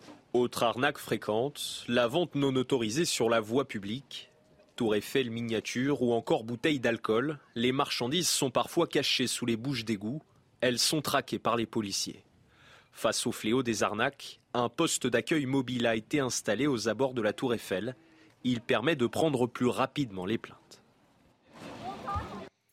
700 bâtiments dégradés ainsi qu'une cinquantaine de, de, bâtiments complètement détruits lors des émeutes euh, qui ont agité la France il y a quelques semaines. Le texte destiné à accélérer justement leur réparation doit être adopté cette semaine. On en parle avec vous, Gauthier Lebret. Il arrive aujourd'hui à l'Assemblée nationale et au Sénat. Oui, il devrait passer sans encombre, euh, Anthony, au Sénat comme euh, à l'Assemblée. Vous l'avez dit, 700 bâtiments dégradés à cause des émeutiers, une cinquantaine totalement détruits. Le but de cette loi, c'est d'accélérer les procédures pour reconstruire le plus vite possible. Alors il y a un doute quand même à l'Assemblée sur le vote des insoumis et du Rassemblement euh, national, car pour euh, Marine Le Pen, en fait, ce n'est pas aux Français de payer euh, pour euh, les casseurs. Elle aimerait un système euh, de casseurs-payeurs. Qui casse, paye. Vous avez entendu Olivier Klein, ministre du Logement et de la Ville, dans la matinale. Ce n'est pas du tout à l'ordre du jour. C'est bien l'impôt des Français qui va servir eh bien, à, reconstruire. Mais la question que ça soulève, c'est jusqu'à quand, jusqu'à quand les Français accepteront de payer pour les casseurs? Y aura-t-il au bout d'un moment, un frein sur le consentement à l'impôt. Merci Gauthier. 20 ans après les faits, Monique Olivier sera jugée en novembre prochain pour la disparition d'Estelle Mouzin. L'ex-épouse du tueur en série Michel Fourniret va comparaître devant la justice pour euh, complicité dans l'enlèvement de la jeune fille. C'était en 2003. Elle sera également jugée pour l'enlèvement, le meurtre et le viol de deux autres jeunes femmes dans les années 90. Son procès devrait durer trois semaines. Sarah Varnier. Le procès aura finalement lieu. L'ex-femme de l'ogre des Ardennes, Monique Olivier, est mise en examen pour complicité dans l'enlèvement d'Estelle Mouzin en 2003 et dans l'enlèvement, le meurtre et le viol de Marie-Angèle Domès en 1988 et de Johanna Parish en 1990. Leurs corps n'ont jamais été retrouvés. Un procès symbolique pour les familles qui attendent des réponses, alors que le tueur en série Michel Fourniret est décédé en 2021. Avant sa mort, Monique Olivier avait commencé à livrer des informations à la justice. Elle est la seule personne mise en cause dans ces trois dossiers. Monique Olivier a déjà été condamnée à la réclusion à perpétuité pour complicité de quatre meurtres et d'un viol en réunion commis par son ex-époux, puis à 20 ans de réclusion pour complicité dans un cinquième meurtre également commis par le tueur. Ce procès est le tout premier du pôle du tribunal judiciaire de Nanterre dédié aux affaires non élucidées et devrait durer au moins trois semaines. L'association des maires du Loiret veut déposer plainte contre l'État pour non-assistance à personne en danger. En cause, la pénurie d'offres de soins. Nous sommes justement avec Pauline Martin. Bonjour, vous êtes la présidente de l'association des maires du Loiret. Racontez-nous tout d'abord, avant de parler, de rentrer sur le fond de cette plainte, racontez-nous la situation de votre département.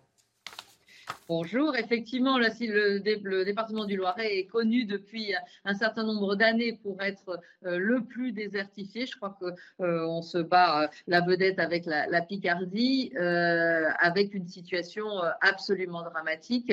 des initiatives qui commencent à, prendre forme, mais qui s'annoncent porter ses fruits dans une dizaine d'années, ce qui nous laisse quand même voilà, les pires années à venir. Ça veut dire que c'est fréquent dans votre département d'entendre vos administrés qui vous disent euh, non, moi j'ai pas de médecin traitant? Alors, euh, non seulement c'est fréquent, euh, mais, le problème qui se pose aujourd'hui, c'est que nous, comment, les maires commencent à intervenir sur des décès à domicile de personnes dont on aurait pu éviter, éviter le décès. Ça, veut dire que là, vous me dites qu'en fait, il y a des, des maires qui arrivent chez des habitants, qui les découvrent décédés, et que ce sont des personnes qui auraient pu être sauvées si elles avaient tout simplement été suivies par, par le personnel médical. Voilà, exactement. C'est tout à fait, c'est tout à fait ça. Euh, d'où notre notre forte inquiétude. Alors, ça fait des années que, que nous le crions. Euh, aujourd'hui, euh, donc ça veut dire que quel que soit le gouvernement, hein, c'est pas axé contre ce gouvernement-là. Je pense qu'il y a eu des lacunes stratégiques depuis depuis 40 ans. sauf qu'aujourd'hui, le premier interlocuteur reste reste le maire. Normalement, euh, la santé relève euh, de la compétence de l'État. Et vous nous dites aujourd'hui que les maires du Loiret sont allés au, bout de ce qu'ils pouvaient faire. Euh, c'est-à-dire, qu'est-ce que vous avez fait pour tenter de pallier la situation dans votre département?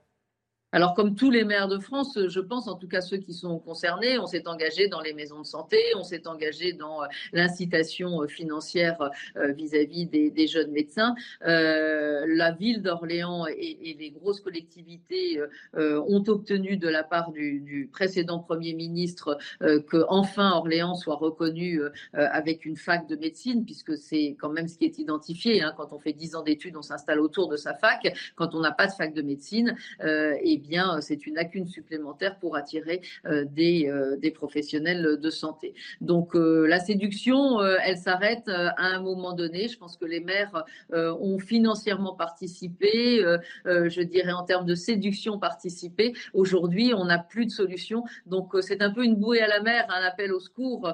c'est pas la volonté de taper sur un gouvernement, c'est juste aidez-nous, accompagnez-nous, et puis tenez compte aussi d'un certain nombre de facteurs comme le zonage euh, que l'ARS fait ou qui donne encore des zones euh, pas vraiment sous-dotées euh, dans le Loiret. Or, aujourd'hui, on est tous en mode panique.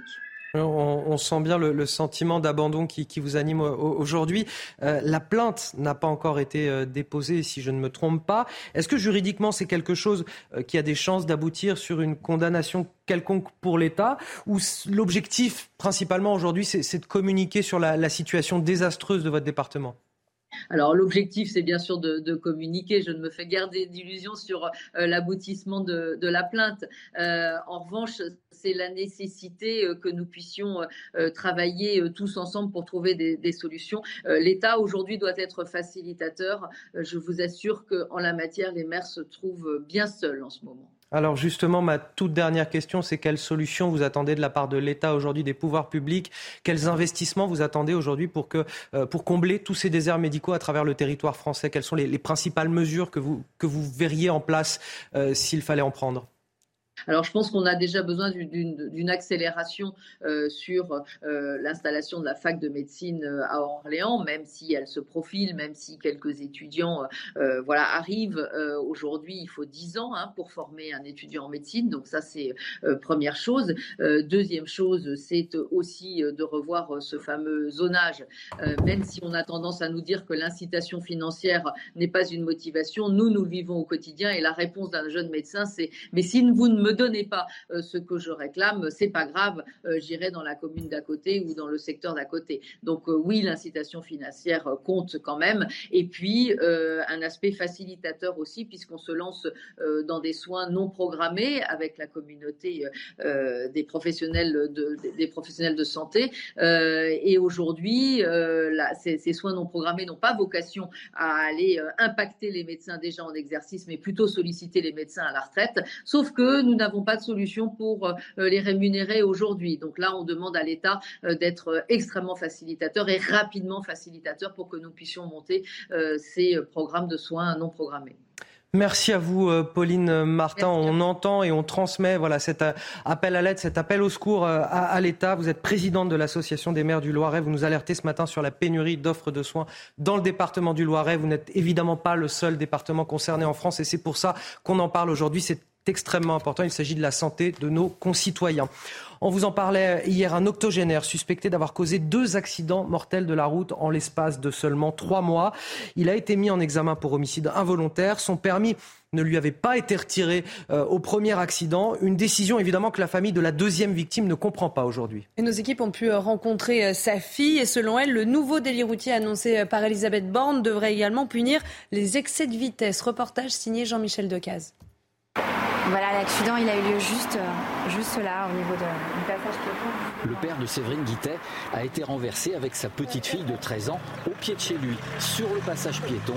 Il est décédé deux jours plus tard à l'hôpital de Saint-Malo. Le conducteur, 81 ans, avait déjà provoqué un accident mortel dans la même rue trois mois plus tôt. Son permis de conduire n'avait pas été suspendu. Pourquoi on ne lui a pas dit stop, quoi?